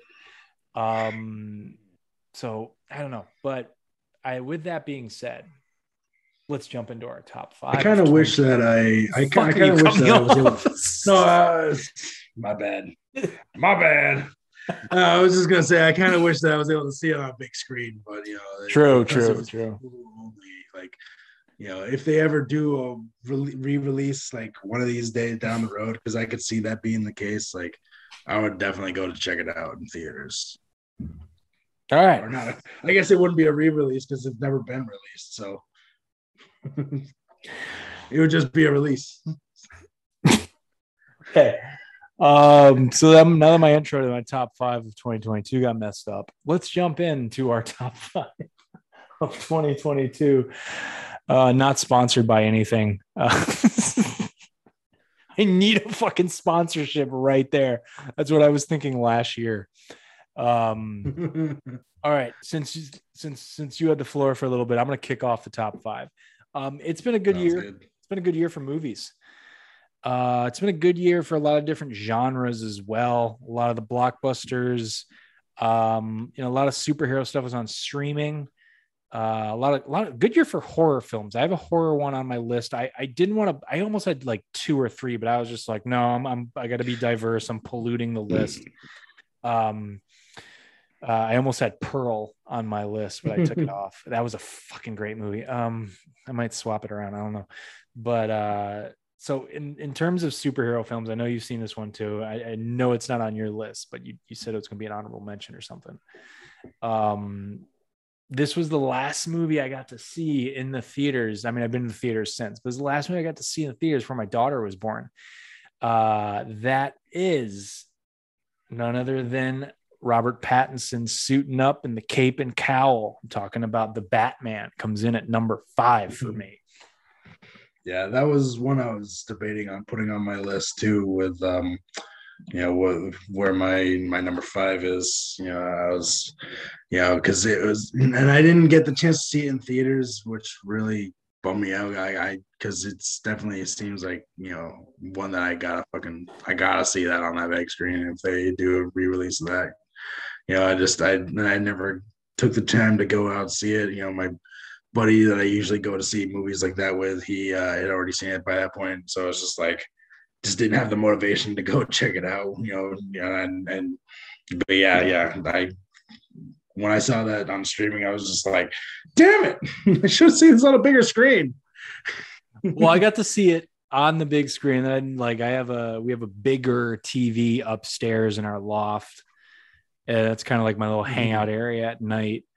Um and I watched it again when it hit HBO Max. And like I was I was nervous it was gonna wear off on my second screening. And um no, it, it I I thought this was um the cool look we were talking about black adam earlier and james gunn and what's going to be the future of dc and i haven't heard anything about no more robert pattinson or no more vision on what um, yeah matt as far Reeves as i know they're going to keep it uh keep it going so and i think that's awesome like i mean i'm curious to see obviously like they're they're shooting uh the sequel to, the joker right now as well mm-hmm. uh, even though there is a deleted scene that revealed there was a Joker in this whole universe. Um, but despite all the you know studio politics in Hollywood, uh, we had we've not seen we've not seen a Batman film like this. I mean, we've seen like little kind of nods to this kind of story, or you know, the fact that I mean, in the Nolan films, we do kind of see um, Bruce Wayne very active, trying to solve things with like crazy technology and whatnot. Um, yeah, but we've also never we've also never had a well we did in batman begins but like christian bale doesn't look like a kid you know mm-hmm. so like getting yeah. a really young bruce wayne as yeah. played by robert pattinson was very and robert pattinson can look the part i mean the guy still looks like he's 22 years old um, I, you know, I never had any doubts about him. I thought it was a genius call. I, I knew the director like Matt Reeves, he was going to be in good hands. Uh, in the overall vision of having him, having it be a detective story and a mystery. Uh, yeah, like it felt like a, a David Fincher serial killer movie. Yeah, yeah, yeah. a lot of people compared it to like feeling like Seven or something. Yeah. Um, uh, the supporting cast too. Just to move down the line here, Zoe Kravitz is. I think I said this a couple weeks ago on the show. Um, I'd say she's maybe my second favorite Catwoman because my Michelle Pfeiffer, I think, is.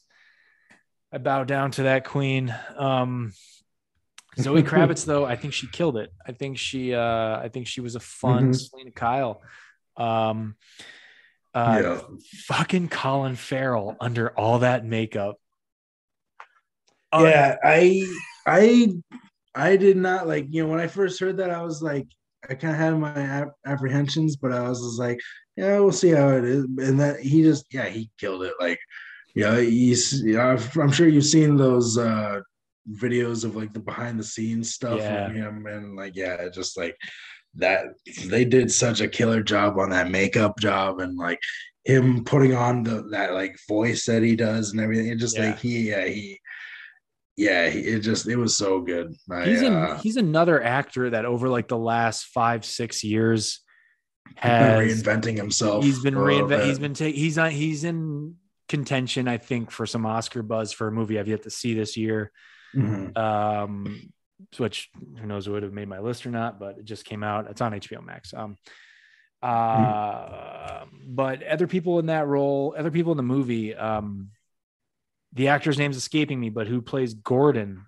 Uh, Oh yeah, yeah. Um, damn. Now that you said that, I'm probably drawing. I'm drawing a blank now too. Damn. sorry, guy who Um, played Gordon. Uh, uh, but no, really great there. I loved um, uh, John Turturro, who doesn't even show up in the trailers, ends up having a really Yeah. pivotal part in the film.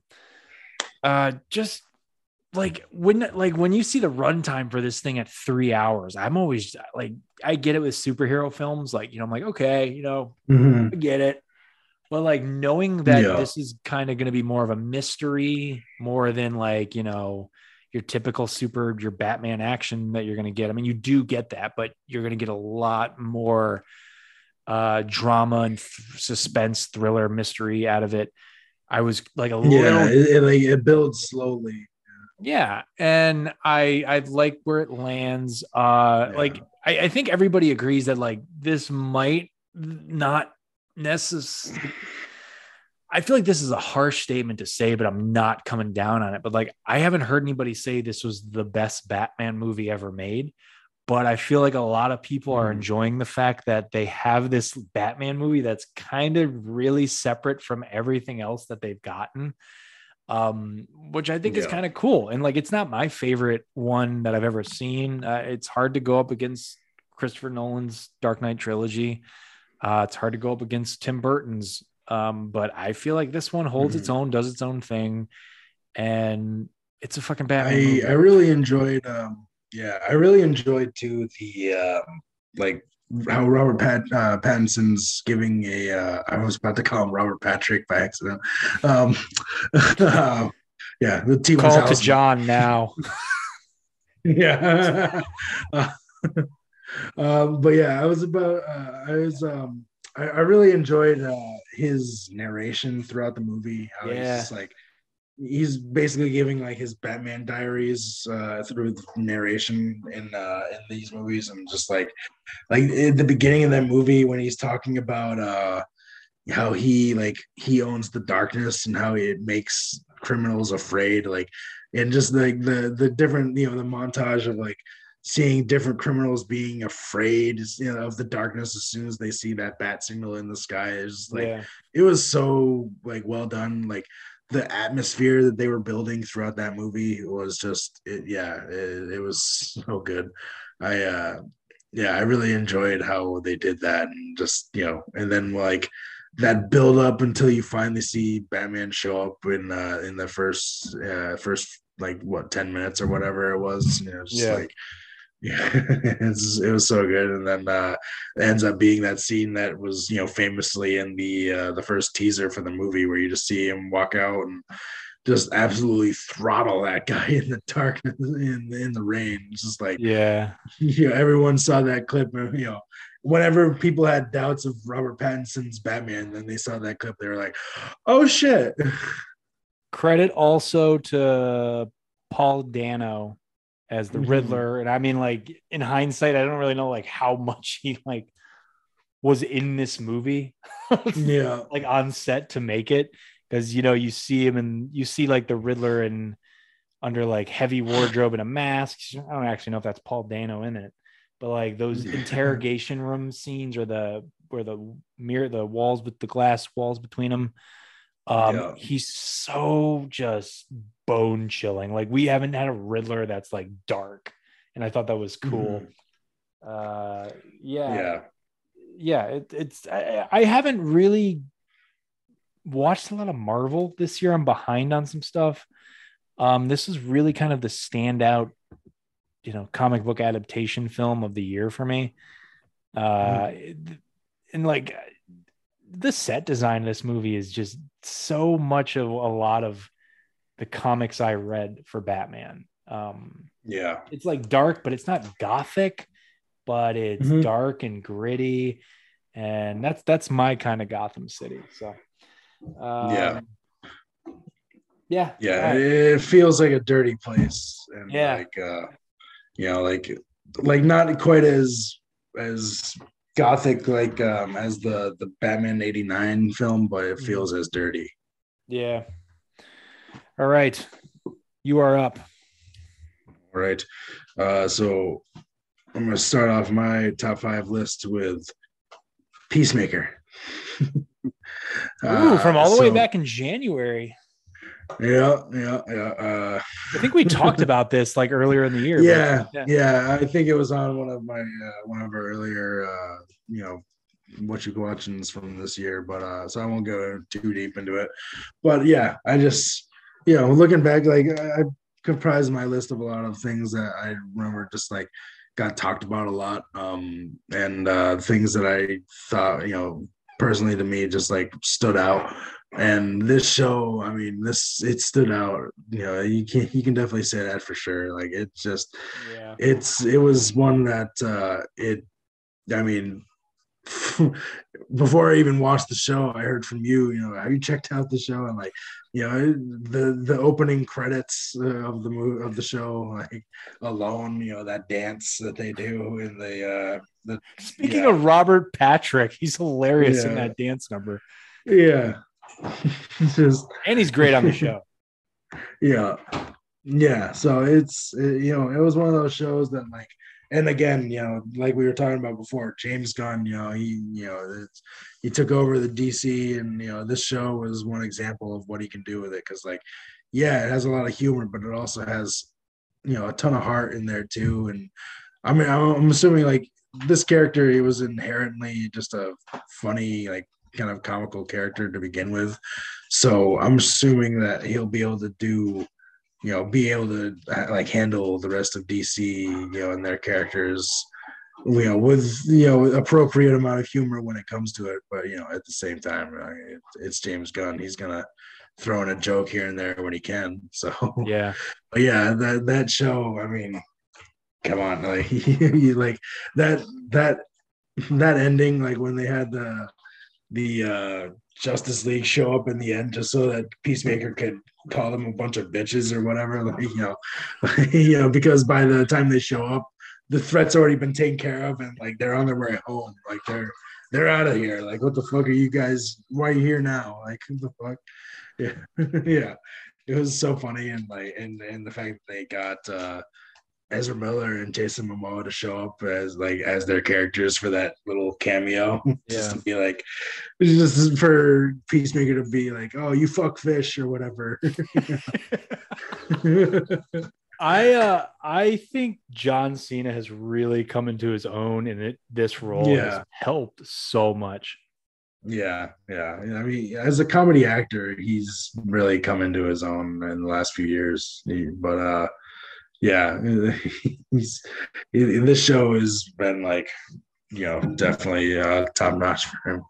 Mean, he fits the fits it so uh, so perfectly. Yeah, Uh great supporting roles out of uh, I I don't really Yeah. think of a lot of the actors' names, but one of them that really stands out is the big guy with long hair and a beard or something. Uh, Oh, uh, Brian glasses. Posehn. Who? Brian Posehn. Um, he's in like Peacemaker's little crew there. Yeah, yeah. He is uh, the one that he called Diebeard, right? Yeah, he said he's like, Yeah. dude, you dye your That's beard. um, and he has that's, the- uh, the- that's comedian Brian Posehn. okay, all right. He has one of the best deliveries in that first episode I've ever seen from Mhm. any actor in a comedic situation when they're calling him Diebeard. And he's walking away laughing, going like, I don't dye my beard.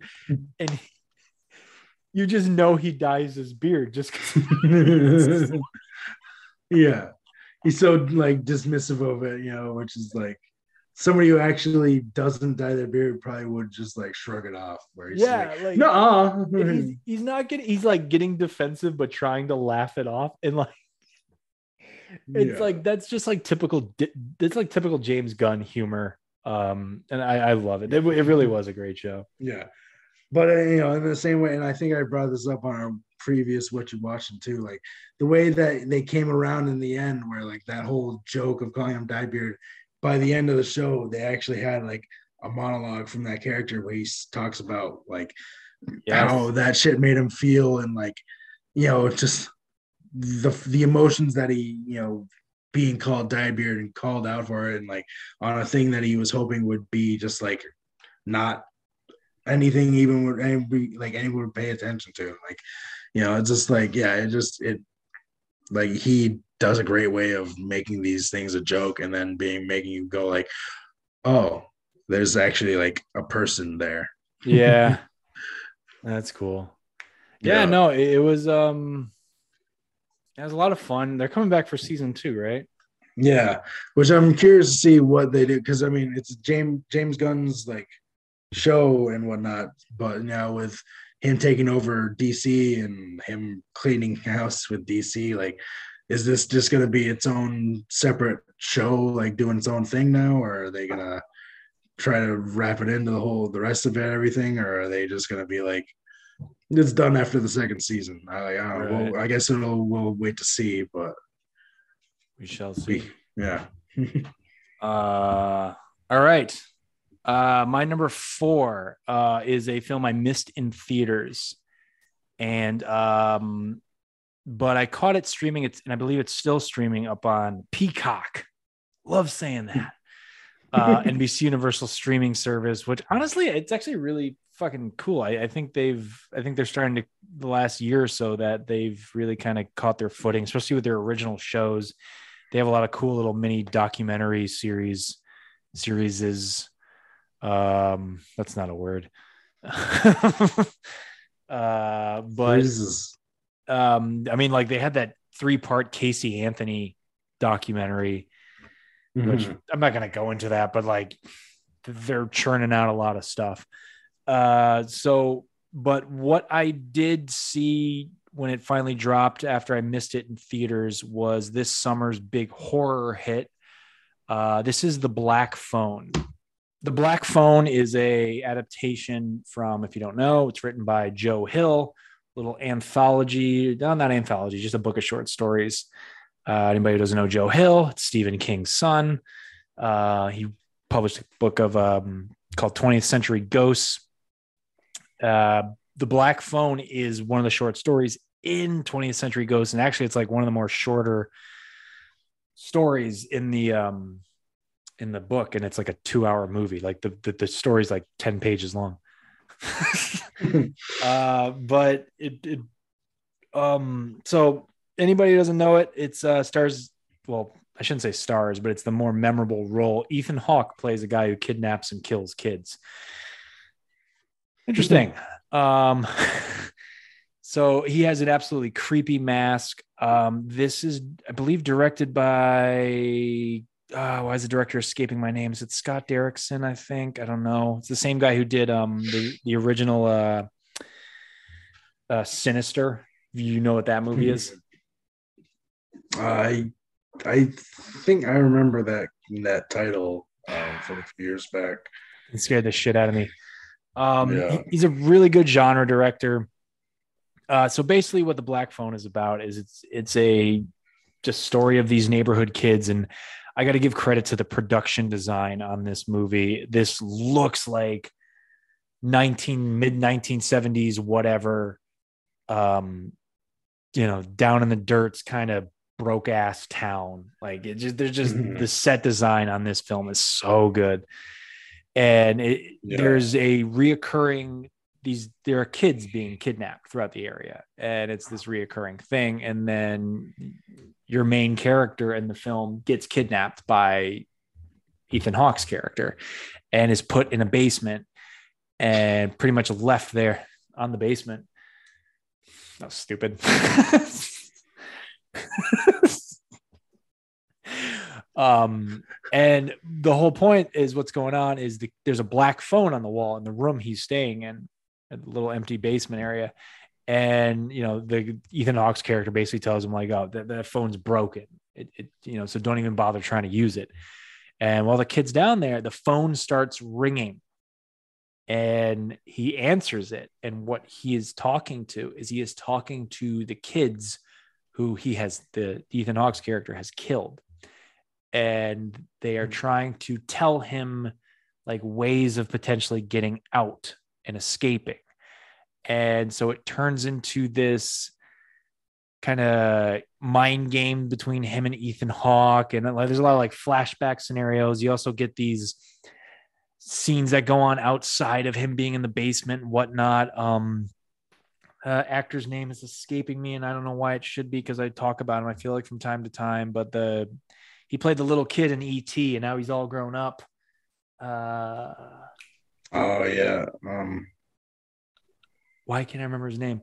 Um, regardless, he plays. He's in it. He plays in it. He plays the main character's alcoholic father. He's incredible in it as pretty much as a piece of shit dad. But um, there there is a lot of um. This is not, and I don't know if this is me being a parent and kind of being now like, starting to notice these horrors a little more. Like you know, kids in danger freaks me out a little more and like but it's also yeah. before you even get to ethan hawke kidnapping this kid um you know there's also like a lot of real gritty scenes and scenarios in the film about bullying and whatnot and you know this is this is the 1970s like kids are going to school and they're dodging bullies left and right and um mm-hmm. it, it's just like like there's a fight scene between like kids and it's just like you really feel the physicality of like the punches and whatnot. Um, there's another great scene uh, where the main character narrates a lot of what's going on as well, like when he's talking about other kids who've been kidnapped in, in the town. And, you know, it's very much like peeled right off the page of the book of like, there's a setup where there's this, there's this kid who's like this all-star pitcher at like a little league in town. And like, you know, he went up against him at at bat, and you know, he got struck out by him, and then you know they kind of talk smack to each other after the game. And that kid, after he leaves, he gets abducted, and you know, he eventually was killed. And so it's. It's really dark, but it also gets really poignant as you root for him to get the fuck out of that basement. And um, I think this was a great turn also for Ethan Hawke, who again, we're talking about a lot of great actors who are having a good decade. Um, yeah, I think he's done some great work uh, over the past few years. I mean, he's never been a bad actor. I mean, this is a guy who held his own against with Denzel in Training Day. You know, people forget Ethan Hawke is really good in Training Day. It's just Denzel kind of steals the show in that movie. I've always thought Ethan Hawke was a great actor, um, but mm-hmm. uh, he is absolutely terrifying as this guy, and he's pretty much wearing a mask the entire film, but he is just yeah. chilling. And I didn't think he'd have a role like this in him. Um, this is a horror movie, but it's not your killer with the bloody knife horror movie. Like, you know, the, the book 20 cent 20th century ghost that black phone is from. A lot of the short stories in it aren't necessarily horror films. They're kind of just like these sad stories about life.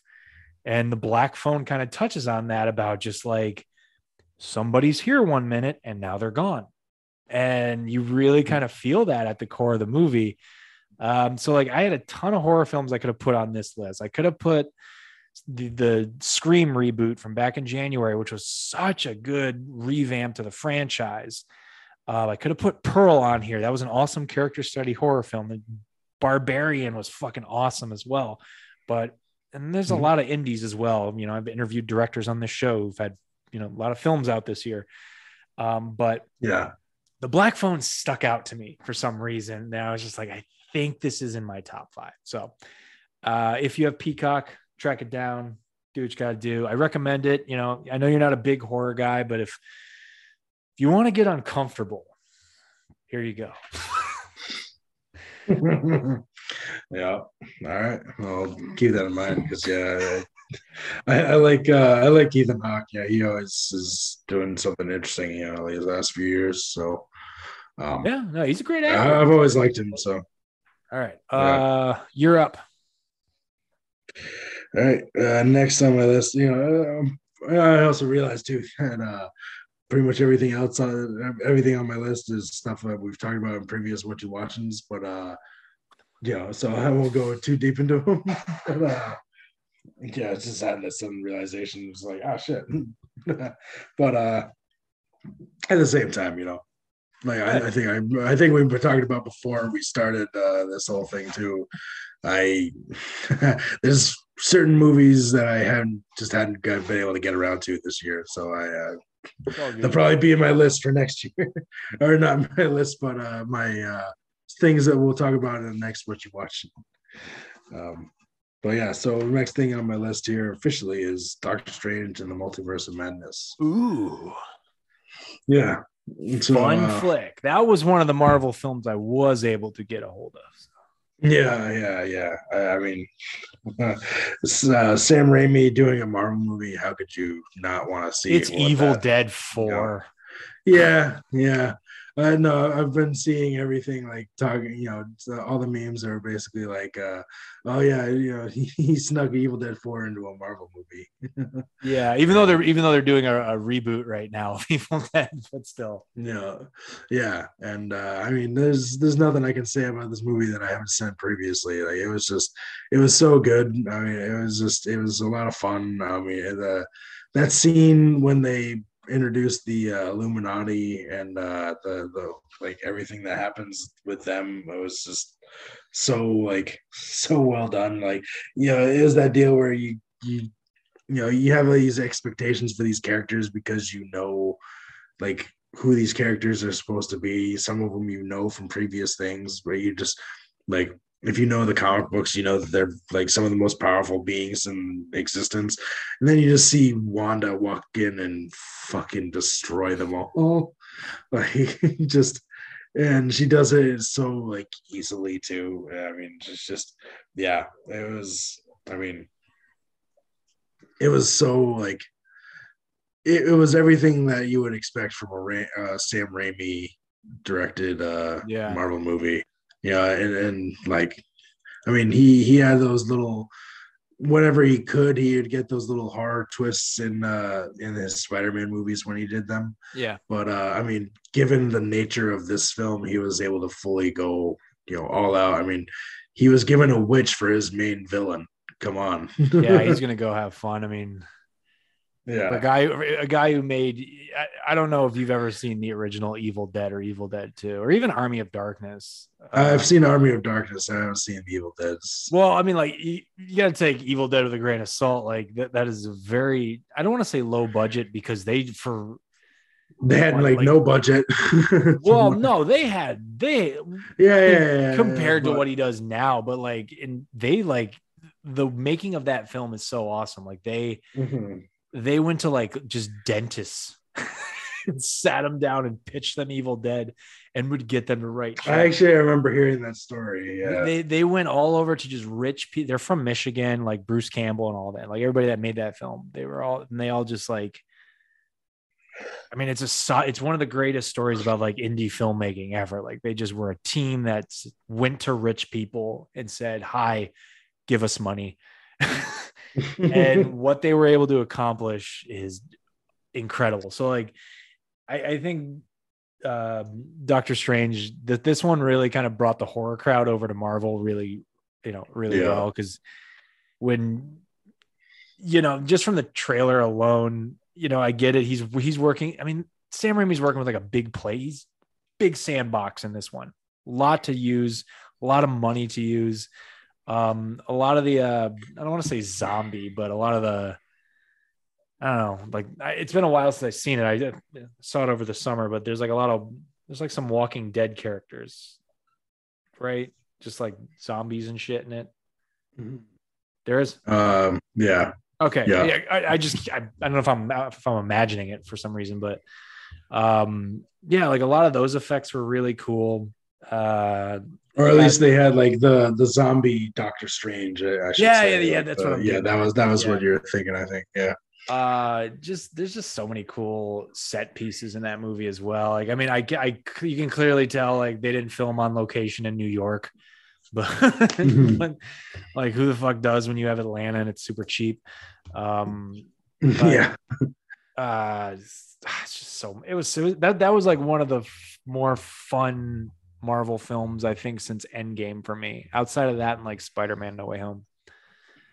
Yeah, like just getting able to take advantage of um like the whole you know the power like the the multiverse and like you know that that scene where they're jumping through different multiverses and you see them like the different effects on their their body where like they randomly go through different multiverses. Like one of them was a paint universe where like Yeah, they literally got turned into paint and at one point it's just like it's so like random and, and crazy and uh and just so cool you know?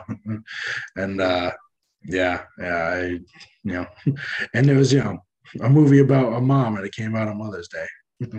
True. I would mother's watch day weekend this, anyway and I would watch this and uh, Sam Raimi directed first um, Darkman as a double feature. Darkman's so fucking good. Uh, okay. Um, so I did say I was going to mention Darren Aronofsky again on this episode. I I can't talk. I, I don't want to say I can't, but I know you haven't seen it, and I, it literally just came out, and I was able to see it probably about 24 hours ago. Um, so this is a hot take for me to put it on my top five, but this is everything. Again, I, I don't have a lot to say here because it's very new. But it's still going to be very new by the time this airs. What everybody's been talking about, Brendan Brendan Fraser's uh Fraser's uh, I can't talk. We're getting Brendan Fraser's um uh renaissance, his big comeback performance uh in this year's uh Darren Ar- Aronofsky directed The Whale. Yeah, I'm not gonna say too much. Uh this is exactly what everybody is saying and then some because Yeah. they've been, they've been keeping it there's just been those like little images of him in that you know bodysuit and makeup he's playing a 600 pound man who's trying to reconnect with his daughter played by sadie sink that's her name right from stranger things yeah Uh, the redhead um who she's also having a year too with uh, Yeah. Stranger Things. Like, yeah, like Yeah, no, she's you know she was just kind of like the first season she was in on Stranger Things. She, I knew she was going to play like an integral part, but like by the time season four hit, I was kind of like, oh my god, she's incredible. Um, yeah, but she is, yeah, she she really, you know, the big Brendan's performance is going to be what everybody's talking about with this movie, but she is really good in it as well. And there's some other uh, roles in the film that you see in the trailer that I think should get some sort of recognition as well in supporting roles. Um, but you know, I'll just say this: being a girl dad and going to see it uh, struck a chord. Um, that, you know, I think it just will strike a chord with anybody. Um, yeah, the dialogue Brendan Fraser is given to say is oh my god, I would have loved to have been a fly on the wall when this script was being written. Uh, yeah. It, was a uh, it was a uh, a screenplay, or no, not screenplay. I mean a um a, a stage play before this, wasn't it? yeah, I, th- I think you're right. Um, uh, oh my god, it's just like pull like so. There's like what they've sh- the little things they've shown you in the trailer. I mean, there's that big epic line he says at the end of the trailer about wanting to do one good thing with his life, and his voice breaks, and you're just like, oh. There's still like a few more other scenes in that movie that honestly, personally for me, topped that. Yeah. Uh, I I I can't I don't know. Like I've I've been certain about an actor winning best actor before. Um and I've been wrong. Like the you know, the academy just does uh, does I mean, I don't know. I don't vote, you know. so like I don't know. yeah, it's not up to me. Yeah, it could be, you know, who fucking knows who else gets nominated that could win. You know, Colin Farrell could end up winning. Uh, Will Smith's movie that just dropped on um, Apple Plus that I no longer have, so I can't see. Uh, he could once again be in the running, even though, you know, he slapped Chris Rock last year. Uh, but but it would be it would be a good redemption story if he wins two years in a row. yeah. But as of right now, this is the best performance of the year, in my opinion. Uh, Yeah. I, I can't think of anything that tops it. Um, it's such a nice. It's so nice to have this movie. Uh, his character is just so heartbreaking and yet uplifting for a viewer. Um, he is just like. eh, this is like a nice movie to have post COVID also like all the Yeah. just i mean the movie breaks your fucking heart um but there's also there's just some sort of nice little silver lining to it as well then don't know like my judgments could be wrong on this i don't know maybe i need to see it again but i just felt like I mean, I, I keep hearing everyone talking about it, like talking about his performance, and so I don't think you're, you know, off base or anything. Well, So- no, I don't think I'm off base, but you're right. But I, I like, I think people need a movie like this after what we've all been through over the past few years is kind of some some sort of yeah, this this is definitely one I've been looking forward to. I mean, you know, I've I've been a friend fan of uh, Brendan Fraser for forever. I mean, since since I was a you know a kid watching him in movies like Encino Man and, and George of the Jungle. You know, in so- Airheads. Yeah, oh fuck Airheads, of course. Like I, I watched that uh just uh what a couple couple weeks ago I was uh working on a repainting a dresser in my basement and I watched uh that interview with him and uh and uh Adam Sandler that they did on what was Yeah. it Esquire or Variety or whatever it was. Yeah, Um yeah, like you know and yeah, Airheads is just- such a classic. yeah, yeah, I I, What's Johnny I love that movie. Johnny can't read. Johnny can't write. Uh yeah, it's dude. The, the Lone Rangers. well, first of all, you're not exactly lone. There's three of you. Um, but that's all that's all I'll say about the whale. It's uh it- it's it's definitely maybe not I mean, it's hard to say what constitutes the best movie of the year, Oscar wise, or while we're just picking it. You know, the movie's kind of very confined for the most there's you know, it's there's it's not like some big epic thing. It's you know, it's, it's very yeah, I've heard it takes place uh, mostly in just his apartment Yeah, or his house yeah. or whatever. So Um, I mean, it goes out out a little bit, but um, it's so it's it's hard to say, but it definitely is the best performance of the year. So I'll leave it at that. It just came out as we record this last night, I think nationwide. So um, it'll be interesting to see how it does over the holidays. So yeah, yeah, it's it's one I definitely want to check out. Um, you know, I want to actually get into a theater and see that because yeah, I don't want to miss it and then have to wait months and months until it's out on like digital somewhere. all right, you're up. All right, next on my list, which uh, I mean, we literally were just talking about her on the whale, so yeah, uh, Stranger Things four. All right, uh, I mean, you know, again, something we've talked about previously, so there's not much I can say that uh, has changed. But I mean, has there been a bigger, you know, cultural phenomenon this year than, uh, than that? Like, hell, that uh, that Kate Bush song has gone everywhere. Like, you can't, I cannot, you know, for a long time, I could not watch uh you know an instagram reel without coming across that song a few times at least so i mean it's died down a little bit now but uh yeah it's you know that that show you know i mean that they definitely hit you know their stride with that fourth season you know. And- she must have made bank off royalty checks. yeah.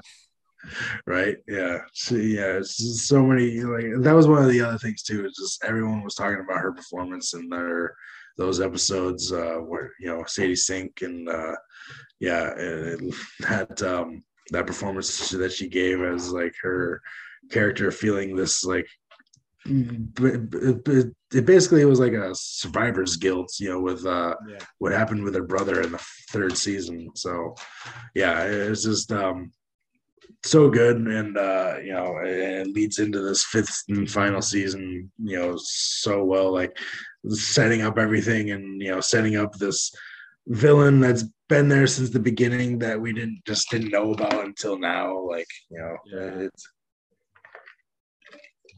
yeah, it was just um, it was it, it did everything like so well. You know, I I definitely you know, and they they did that thing of uh they did a thing that Netflix never does where they actually broke up their season. You know, instead of instead of releasing it all at once, they did the you know most of it at once and then the last couple episodes you know a few months later to kind of build up that like And like the last tension and talk you know that yeah that community the last two episodes, like one of them was like two and a half hours. yeah they were basically two movies it was like an hour and a half and two and a half hours movie or whatever like it's like this could have easily been like a 10 or 12 episode season with that length of those last couple episodes but Yeah. whatever yeah. uh I, I how many like one thing i was really impressed and i the more i just think about it like there's something new i'm appre- impressed with from season four it's um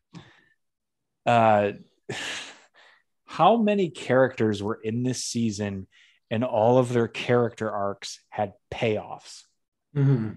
like Yeah. From the main group all the way down to like some of the supporting like that like the high school like basketball team all those jocks like they even had some sort of character arc like Yeah. everybody just kind of had like the only people that i don't even think were really in this season were like the parents besides winona ryder yeah uh, but I mean the the parents uh, the parents outside of like Winona Ryder and, Yeah. and Hopper, you know, like the you know uh, David Harbour's character, like they they're not really they they're not really like a factor. So you know, yeah I, I keep waiting for like the thing that's gonna happen that makes the rest of the town like know what's happening in this in this small town when like it never ends up happening. So like this thing happened in the end of this season, you know, with that big uh terror that happened in, throughout their city and like i thought that was to be but then it just like they were explaining away with our an earthquake. So i'll be curious to see if the people who did stick around if there's like is it to be like the town versus the you know like whatever's coming out of this place? Because like i don't know how, how are they to keep it so it's just these kids? Like it, it seems like it's to be too big going into the fourth season or uh, fifth season but uh yeah I, I have faith that they're going to be able to pull it off because like these these you know these showrunners have you know always brought something to the screen that just makes you go oh damn that was, was really good this has been a show that has progressively gotten better and bigger Yeah. and better as you know the fact that you reveal like for the literally the first three seasons up until that like break they had between episodes this season Mm-hmm. um the whole like um upside down and everything like i like i turned my brain off with like you know that kind of stuff like honestly like in horror Yeah. films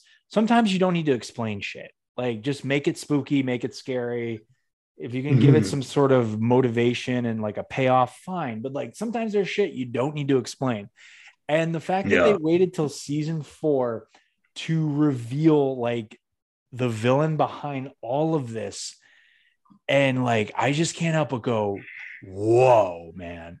Like they you can hmm. tell the duffer brothers have had they have this entire series mapped out from like frame one of episode one till however this show closes. Yeah um yeah they they it's, it, yeah they definitely seem like they had been planning this out you know because i like i you can see all the little connections between like yeah, Yeah, like I think I saw a video recently where it's just like, oh, was they were they setting up Vecna in the very first episode of the series? Because like you know, talking about like things that happened with Will when he's abducted that like I'd, I'd have I'd have to go back and check out the article or whatever if it was a video. I forget exactly what it was, but it's just like, and it brings up a good point of like how much did they plan out versus like rolling with the punches because that's one of the things that a good writer can do. They can do both, like roll with the punches and plan something out long, like years in advance, where they're just like,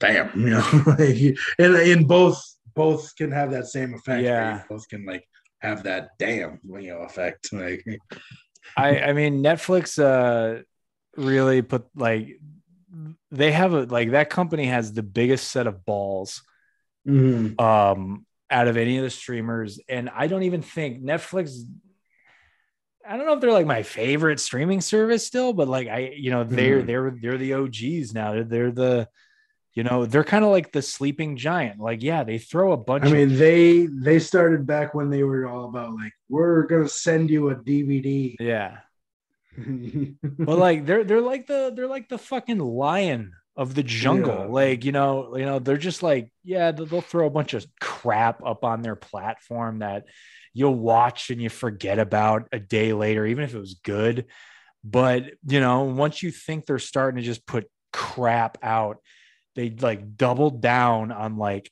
half a billion dollars in budget for their biggest like brand that they have and yeah. it pays off for them supposedly Mhm. and yeah like it, it we're still fucking talking about it like six months later it really was a landmark ser- uh, season of this of in general um yeah.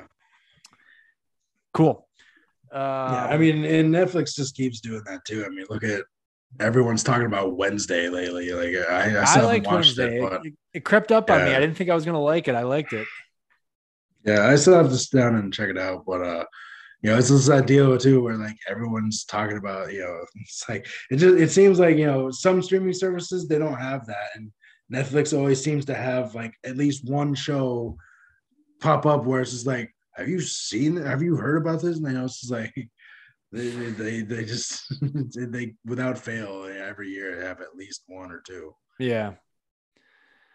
All right. Uh, my second to last one is another thing that crept up on me because I could not give a damn about the original uh, film.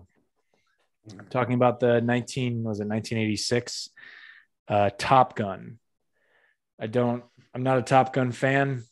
I don't I mean, I don't I don't care. I don't I don't get it. Like when what I'm about to talk about was in theaters, um, I had no motive. All right, it's Top Gun Maverick. I uh back when it was like in theaters, I was joking about it. I was like, I have on this show, I was like, I have no desire to see Top Gun Maverick. I don't, I don't get it. Uh one night, and this is a rare occasion when my wife has seen something that I haven't that I might have general interest in. Usually it's the other way around. I got to pull her over to my side. Um, she was just like, "You've never seen Top Gun?" And I was like, "No, I've never, I've never seen Top Gun. I, I, I have no fucking desire. I don't get it. It- But and yet Tony Scott is was, you know, he's passed away since. Such a great filmmaker. Um, of that 80s and 90s era like you know he's made some great films with tom cruise days of thunder as well um, made some great films with Denzel Washington. Uh, I watched Top Gun one night, the original one, and I, I didn't.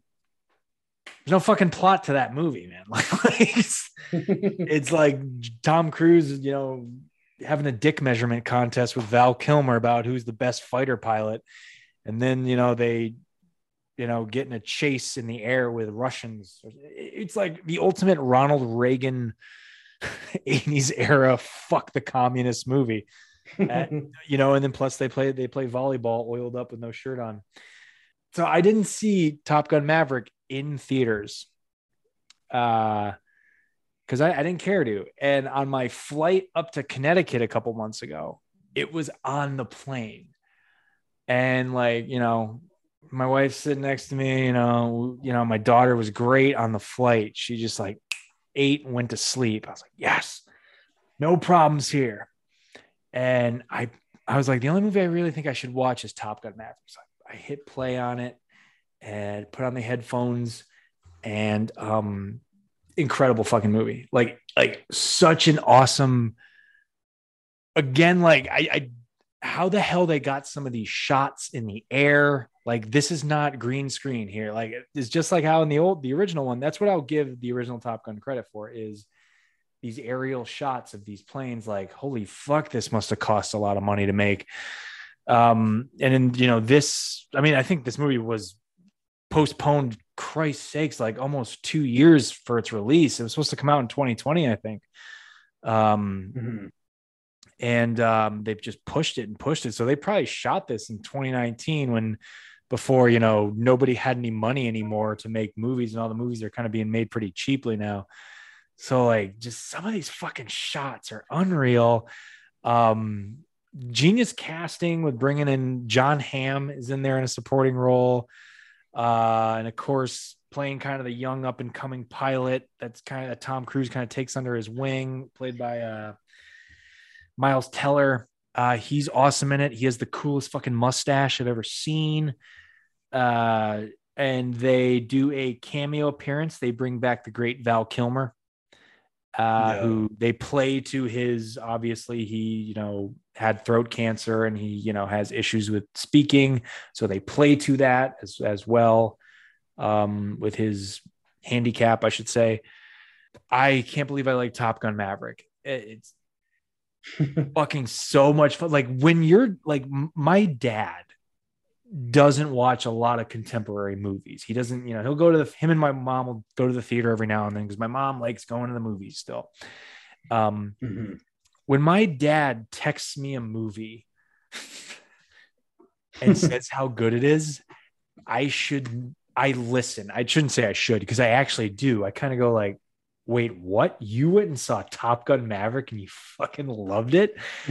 and yeah, it's it's um I guess what's kind of missing in the original one is there in Maverick. There's a little bit more of a plot. I mean, the original Top Gun, you, you really can just turn your brain off for two hours. It doesn't matter. It's it's like oh, it's almost an erotic movie. um without like hardcore sex. Anyway, um Jennifer Connelly is really good in it as kind of love interest.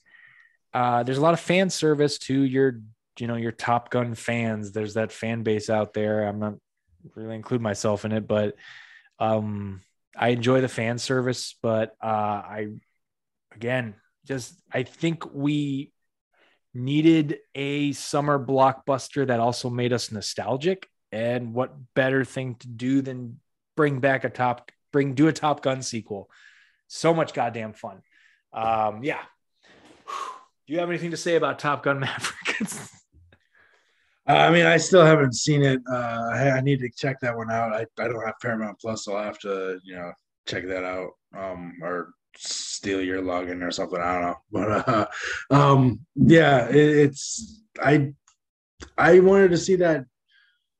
I mean, I I really kind of wish I had seen that in theaters just for the Me too. fact that just for the fact that he was actually in those planes filming Yeah. those scenes. Like, fucking, I swear to God, Tom Cruise is looking to get himself killed and like doing some crazy stunt because this guy is just like, what? Haven't I heard somewhere like he's planning on like going to space or something like that for a movie soon? I don't. I think I heard Yeah. that somewhere. I don't know. I think it's another like whatever the next Mission Impossible is. I think. yeah, this guy. That's all he's doing. He's just doing Mission Impossible movies.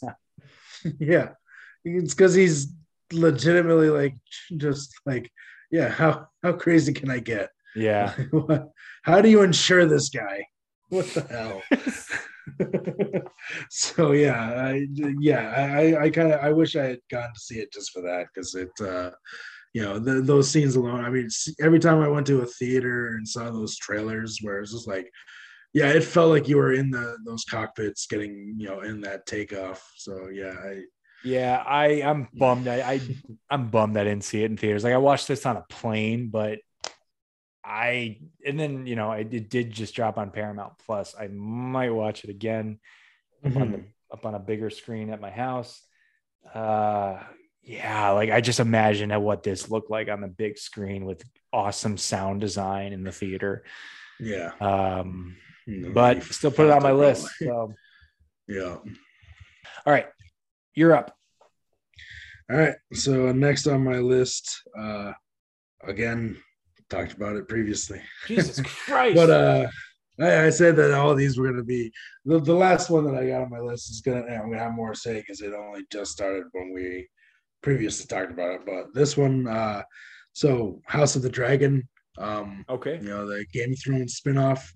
Uh, I, I forget how far we were in it when uh, we previously talked about it. It might have been like halfway through or something. Yeah. remember exactly. Um, but yeah, since then, you know, it's finished its season and uh, we're officially at war. Yeah. um, yeah, I fucking that show, like, you know, that that that was yeah, I really enjoyed that show. The uh, the way they built up the tension and like, you know, you could see that like civil war brewing between these two factions of this family and uh and seeing like the boiling points, you know, where like you keep thinking like, is this the moment? Is this the moment? Like, is this what's gonna drive them to the war? And then finally, in this the final episode of the season, like, you know, what happens there, like it, with uh, uh, Aemond and uh, you know, Lu- Lucaris or Lucaris or whatever, you know, however you pronounce his name. Like, yeah, it's just, it was so well done, and like, and yeah, like kind of ho- like uh, a, a really good like horror moment when uh yeah i've seen the memes pop up a million times of just like that moment of uh the one dragon flying over the smaller one Yeah. like, just that image Great was so- shot. Yeah. yeah that was so fucking cool yeah i it was it was such a good show and i'm i'm looking forward to you know the next season and i've I, i'm not sure how many seasons they plan on doing of this but you know the fact that it's already an established story so like they don't have to make anything up. It's just like everything's there. Um yeah i've got a lot of faith in you know where this uh story is going to go you know with with everything you know like it's a it definitely it's it's gonna do all the things that game of thrones does best which is make you feel like shit It- yeah. Game of Thrones was kind of a yeah they, they're Great at making you like build up these characters that you love and then just watching them crumble I will never forget. Um, this is the. I mean, it's Game of the Throne. Game Game of the Thrones. Uh, the it's, game of the thrones It's Ga- the Game of the Thrones. Uh, this is Game of Thrones, not House of the Dragon. But I um, off story here, but you'll find it funny. I took an edible, a cookie. It was a cookie edible. And I sat down and I watched Game of Thrones one night with a few friends. And that episode was none other than the Red Wedding. oh no I was fucking crying. you- yeah i was about to say were you there like I all of a was sudden you're just in the room with them I was like just kind of like hitting like it was I was in the zone right when they do that first shot I'm like the you're gonna watch kill. a chill wedding episode and then it's just like yeah, I was just like, all right, everybody's having a good time. oh no oh no oh no I literally I was right with um the fucking uh the the the I forget character names from that damn show. Um the Yeah. the, um Ned Stark's wife there. Uh, oh yeah yeah I was right there Yeah. with her. Yeah, I was right there with her as she starts seeing the chain link armor underneath. yeah and I was just like, realization no. They just all get fucking killed. And then like I, I was crying. And then I think on the next episode was the season finale, and I watched it just like kind of trying Mhm. to come down from everything I just saw. And uh I think it ended with like a cool shot where like um Daenerys gets on a dragon. I, I don't know if it's for the first time or something, and she just like flies away, and then the credits roll. And I was just like, I thought it was breathtaking, man. But yeah um, but anyway, yeah, that's off off story. But uh yeah, I thought House of the Dragon was um a fun worthy spinoff, and I sometimes get nervous with spinoffs. Uh, but Mhm.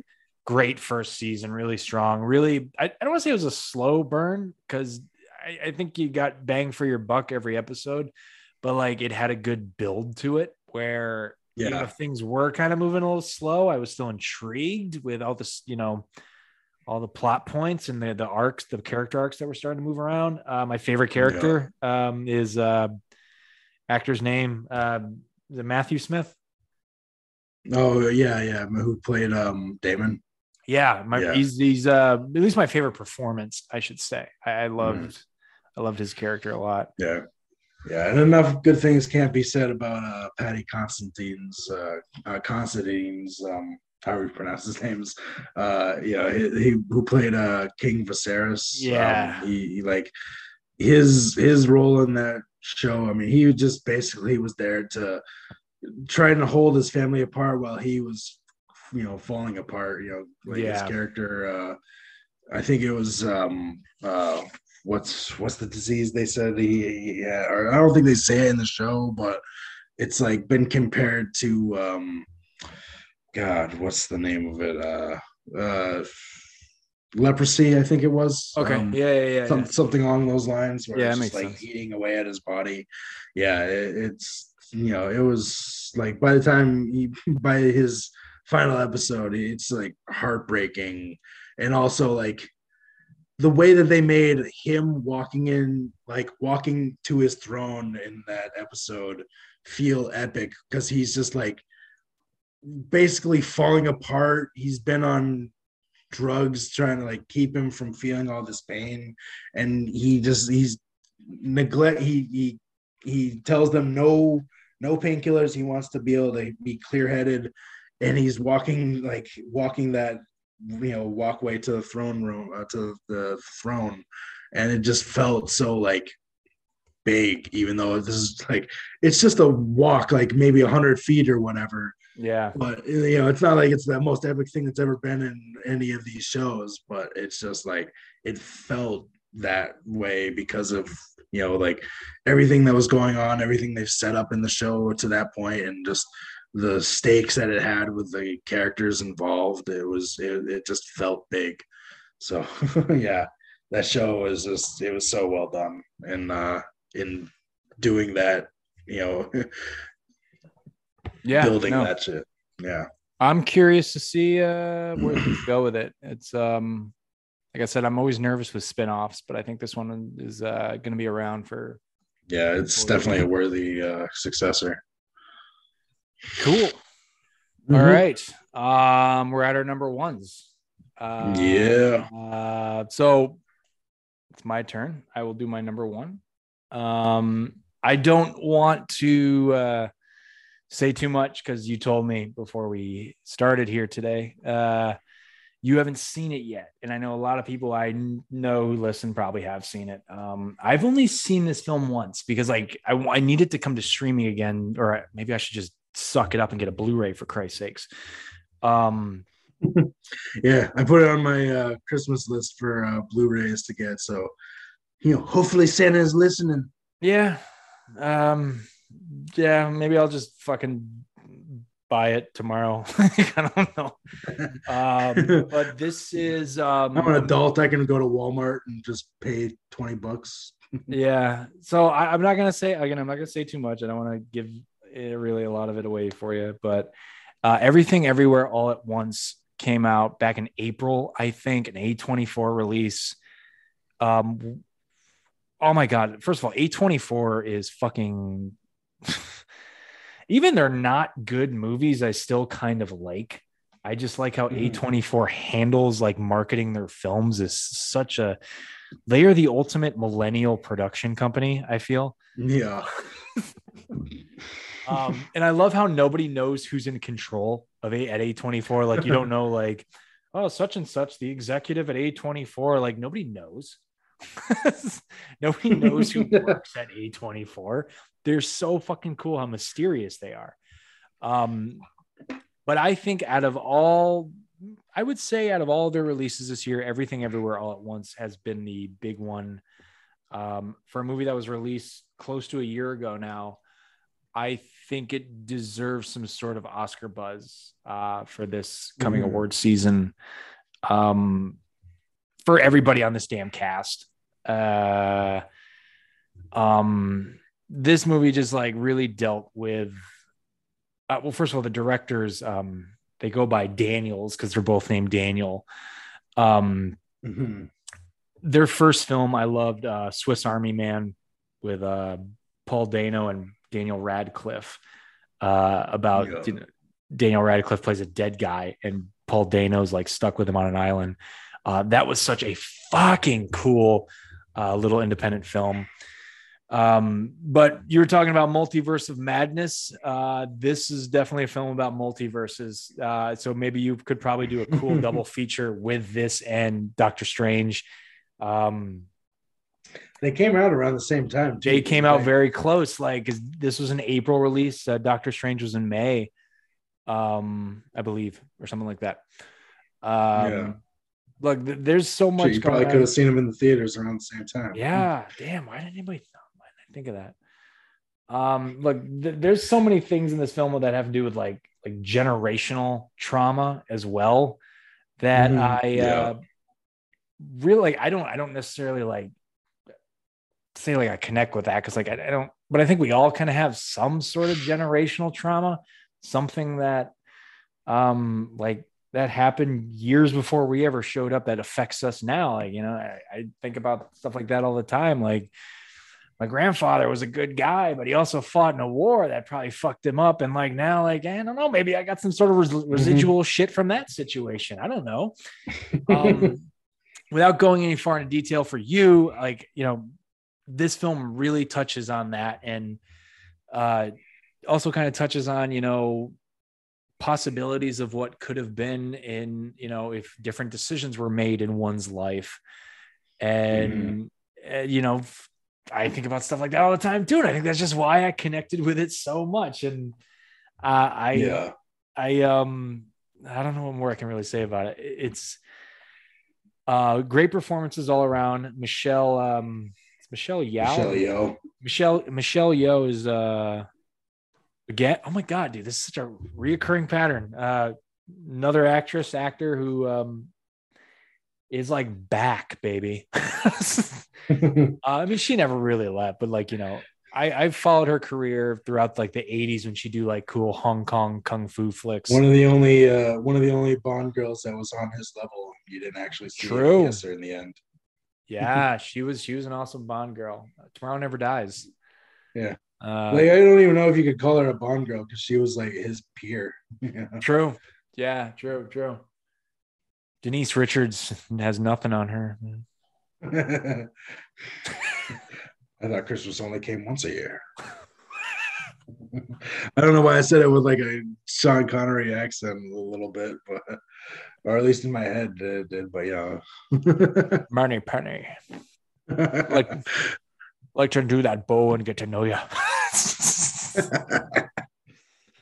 uh, but she's great in it. She deserves a lot of at least if she don't get awards, she needs to get nominated a lot.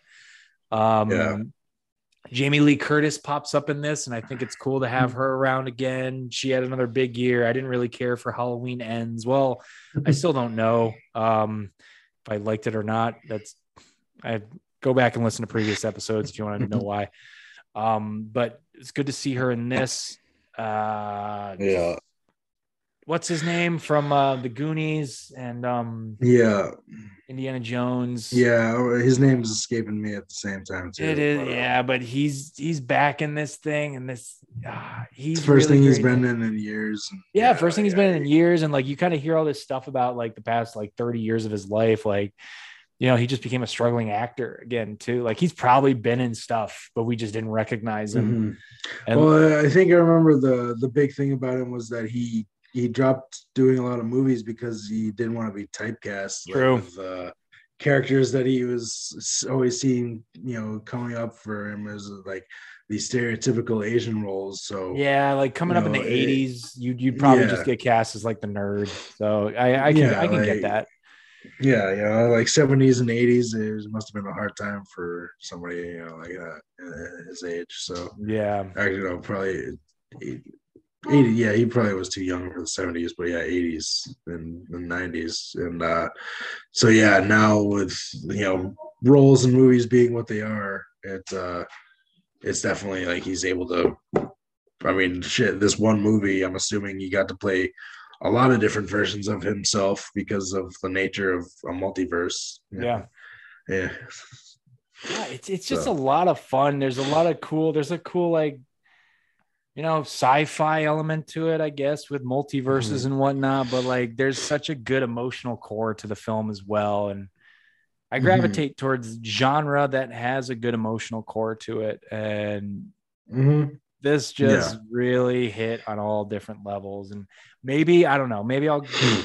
I usually rethink lists like this after a couple weeks, and I don't know, but I really just, you know, I I caught onto a lot of things late this year, and Yeah. this one I actually kind of caught on time, and so it's kind of it's hard for me to like want to bump it out of the top spot, but for now it's gonna sit there. Um, yeah, so uh, go track it down because.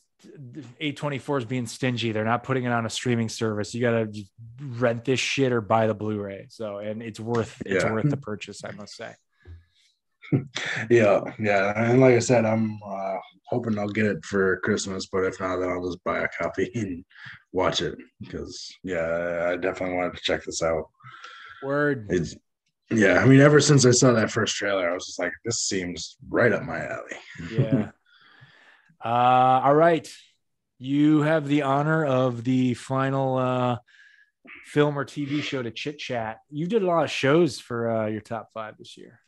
Yeah, yeah. Um, I mean, I just I felt like there was a lot of shows. I mean, shows in general are just like it's one of the bigger things that get talked about these days. I mean, they they stay in the in the um in the zeitgeist for a long time because of you know if unless it's on Netflix, like the, they're being released over the course of many weeks, so the conversation lasts for a while. But it just also seemed like uh, there was just so many big shows too. I mean, everything that we've mentioned so far, you know, it's, it's it hasn't been like something small that's been like a flash in the pan or anything. I mean, it's True. you know, yeah, like I thought that Stranger Things was going to be the biggest talked about thing this year until House of the Dragon and like how that like that show felt like that was talked about even more just because of the fact that it was bringing God, uh, Game of Thrones back. Like,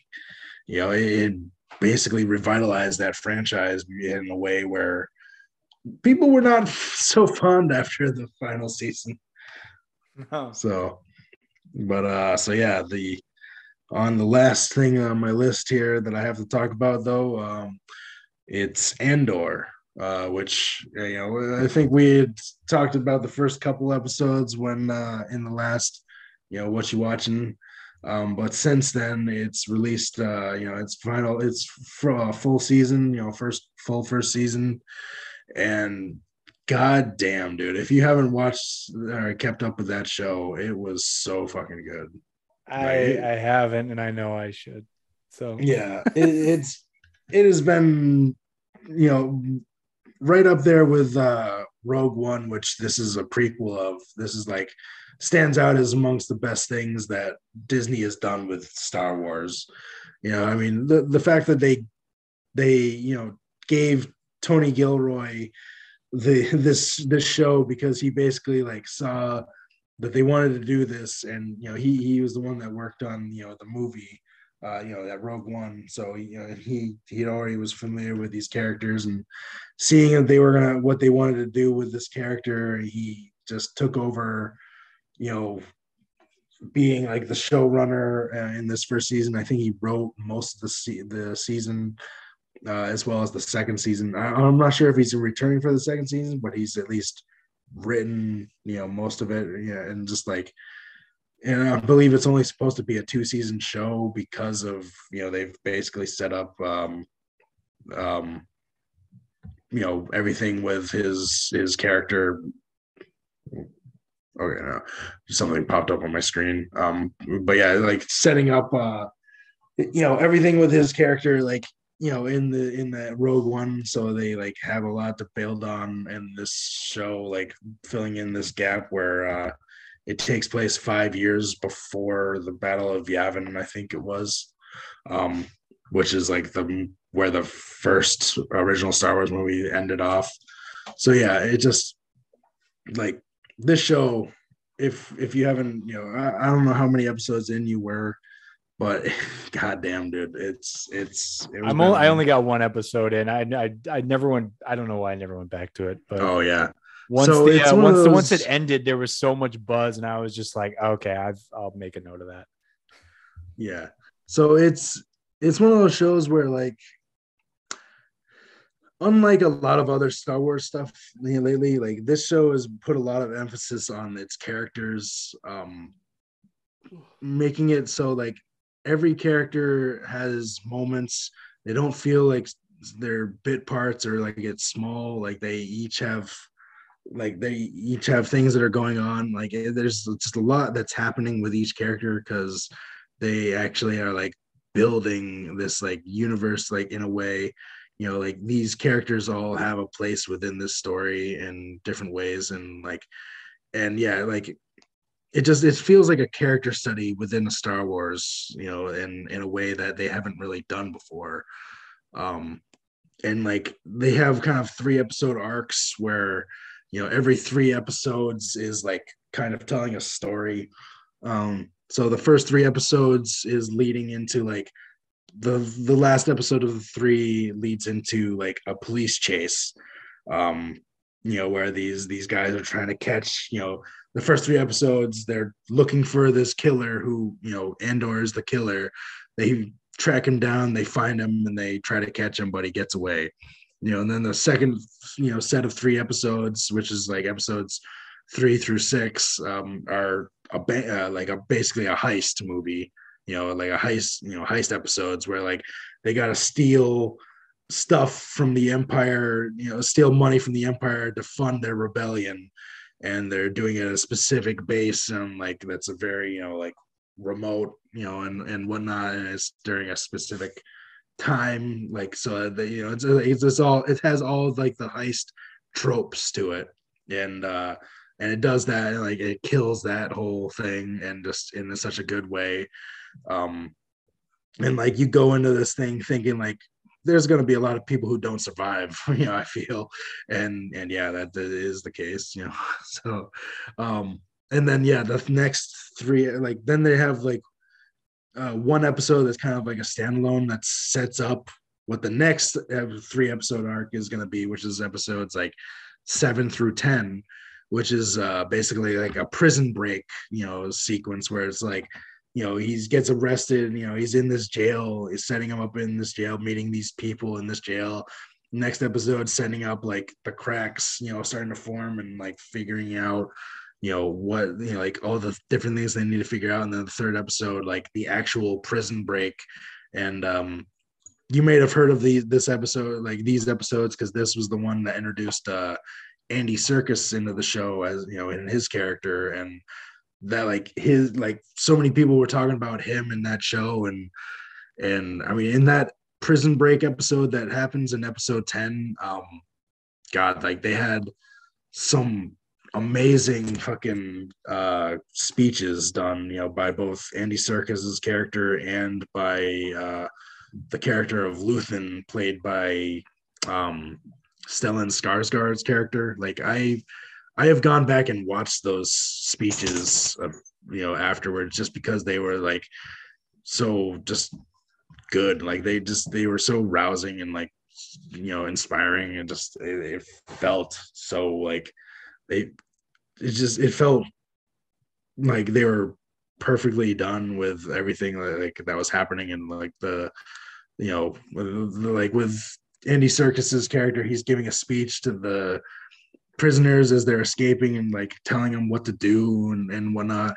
And then with Luthen's speech he's basically giving a speech telling like uh, telling one person how uh, what he's sacrificed to be this like rebellion leader and like all the things he's doing and how it's like it's basically like killing his his soul that he has to do all these things but he's doing it in the promise of a better world. And it's just like you could you could just feel like this is a speech that somebody who actually has had to go through these things has, would probably like feel and say.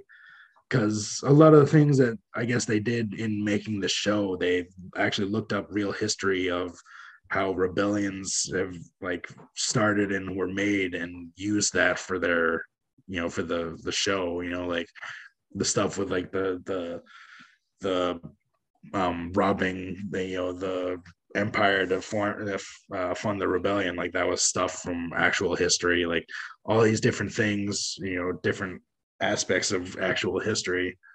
And then they also just go into making uh the empire feel so like callous you know where the the the introduction of um these characters at the i think as the isb you know like it's basically like their um they're like internal like i don't know like uh, is basically they like run the sectors of the universe or whatever. I don't know. It, it's is they, they they do like a lot of just clerical work. The the speeches in that that episode they were just so so well done. I mean, Luthen's speech when he talks about his uh his motivations for you know doing this and be you know being the rebel leader and and going out and fighting this like it just it felt everything like everything was what an actual person in that scenario would say.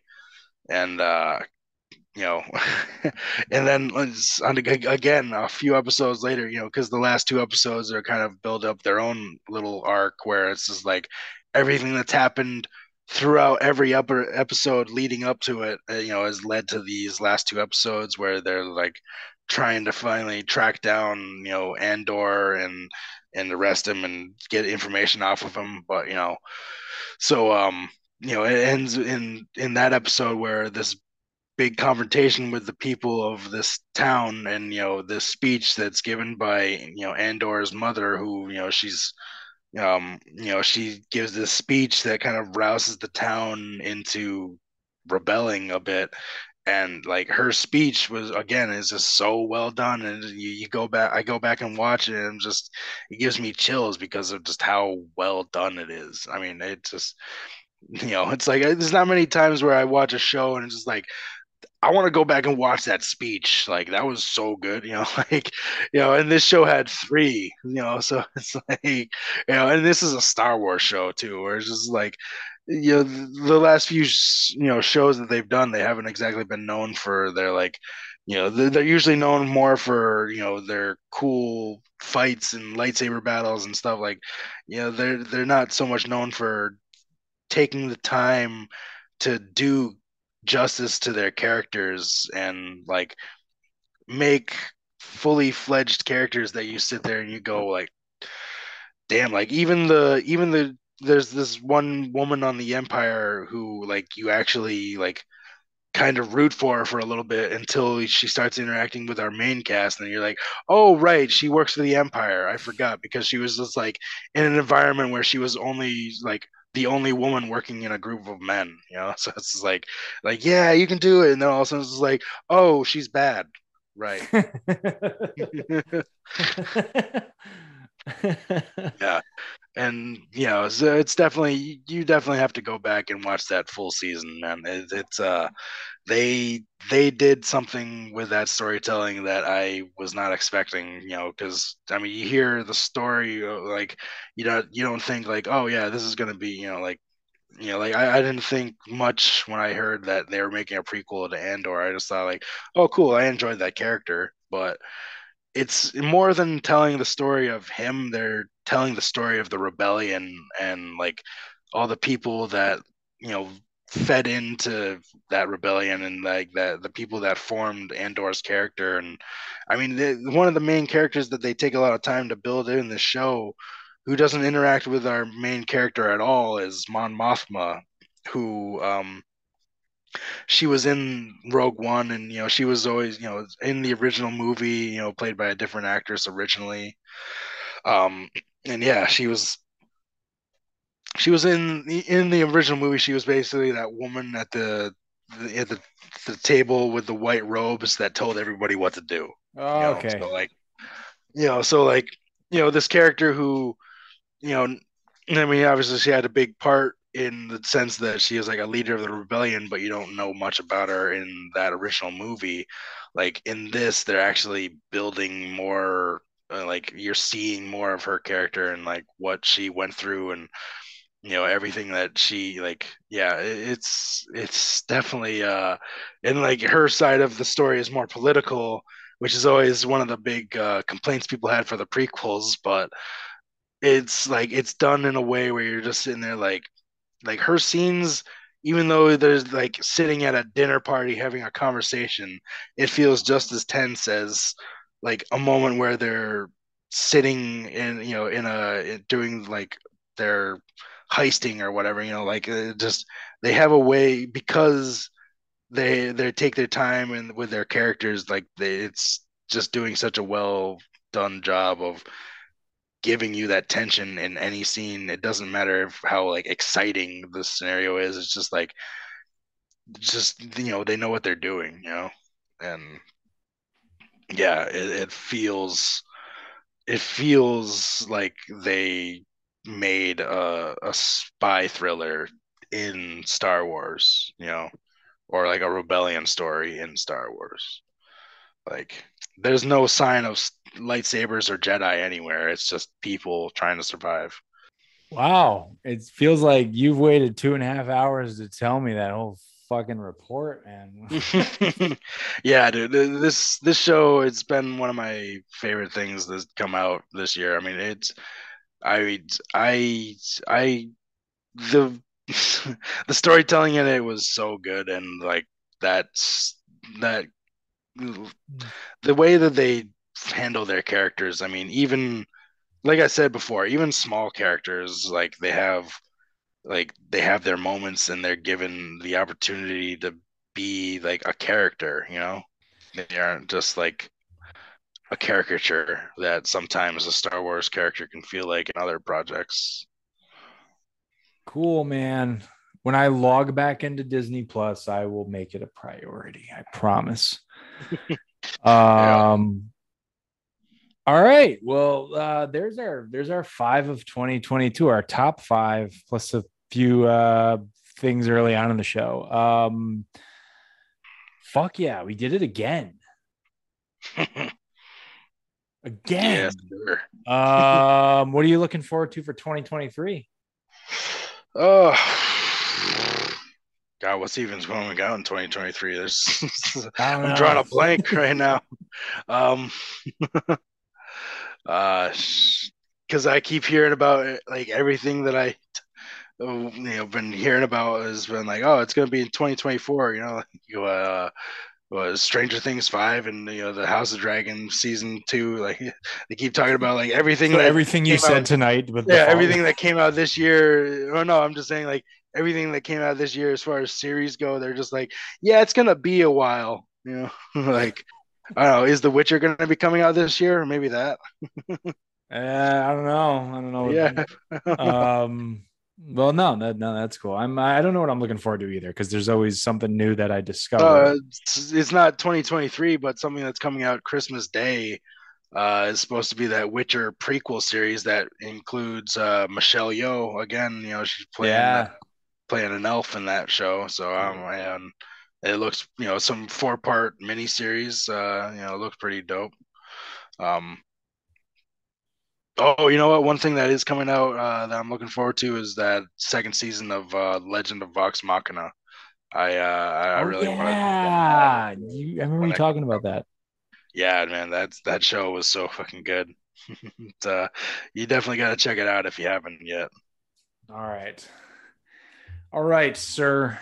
Uh, that was a solid two and a half ish hours of uh, talking about uh, what we've been watching. Um, I know you're having some, well, you're not really having technical difficulties anymore, but uh, um, well, cool, man. We will uh, reconvene in a few months, mm-hmm. and hopefully by then we'll know we'll get a feel for 2023 with um, some good shit going down. Uh, and until then, uh, everybody go out and uh, start your start your 2023 list for best of because in about 12 months we're probably going to do this again. I don't know if I still have this show in 12 months. I, I probably I don't know. not I'm not fucking saying I'm not saying I'm not saying I'm going I'm, I, shit I just screwed that all up. I can't even do an outro correctly and now I just started a rumor that the basement's going away. It's not. At least not to my knowledge. Um my fun little podcast. Oh no. Um well uh sir, uh Christmas has already happened, so I hope you had a Merry Christmas and uh Mhm. enjoy your new year. I will. Uh, I will. This has Yeah. been another episode of What you watching? All right. You guys take care. Happy New Year. See you in 2023.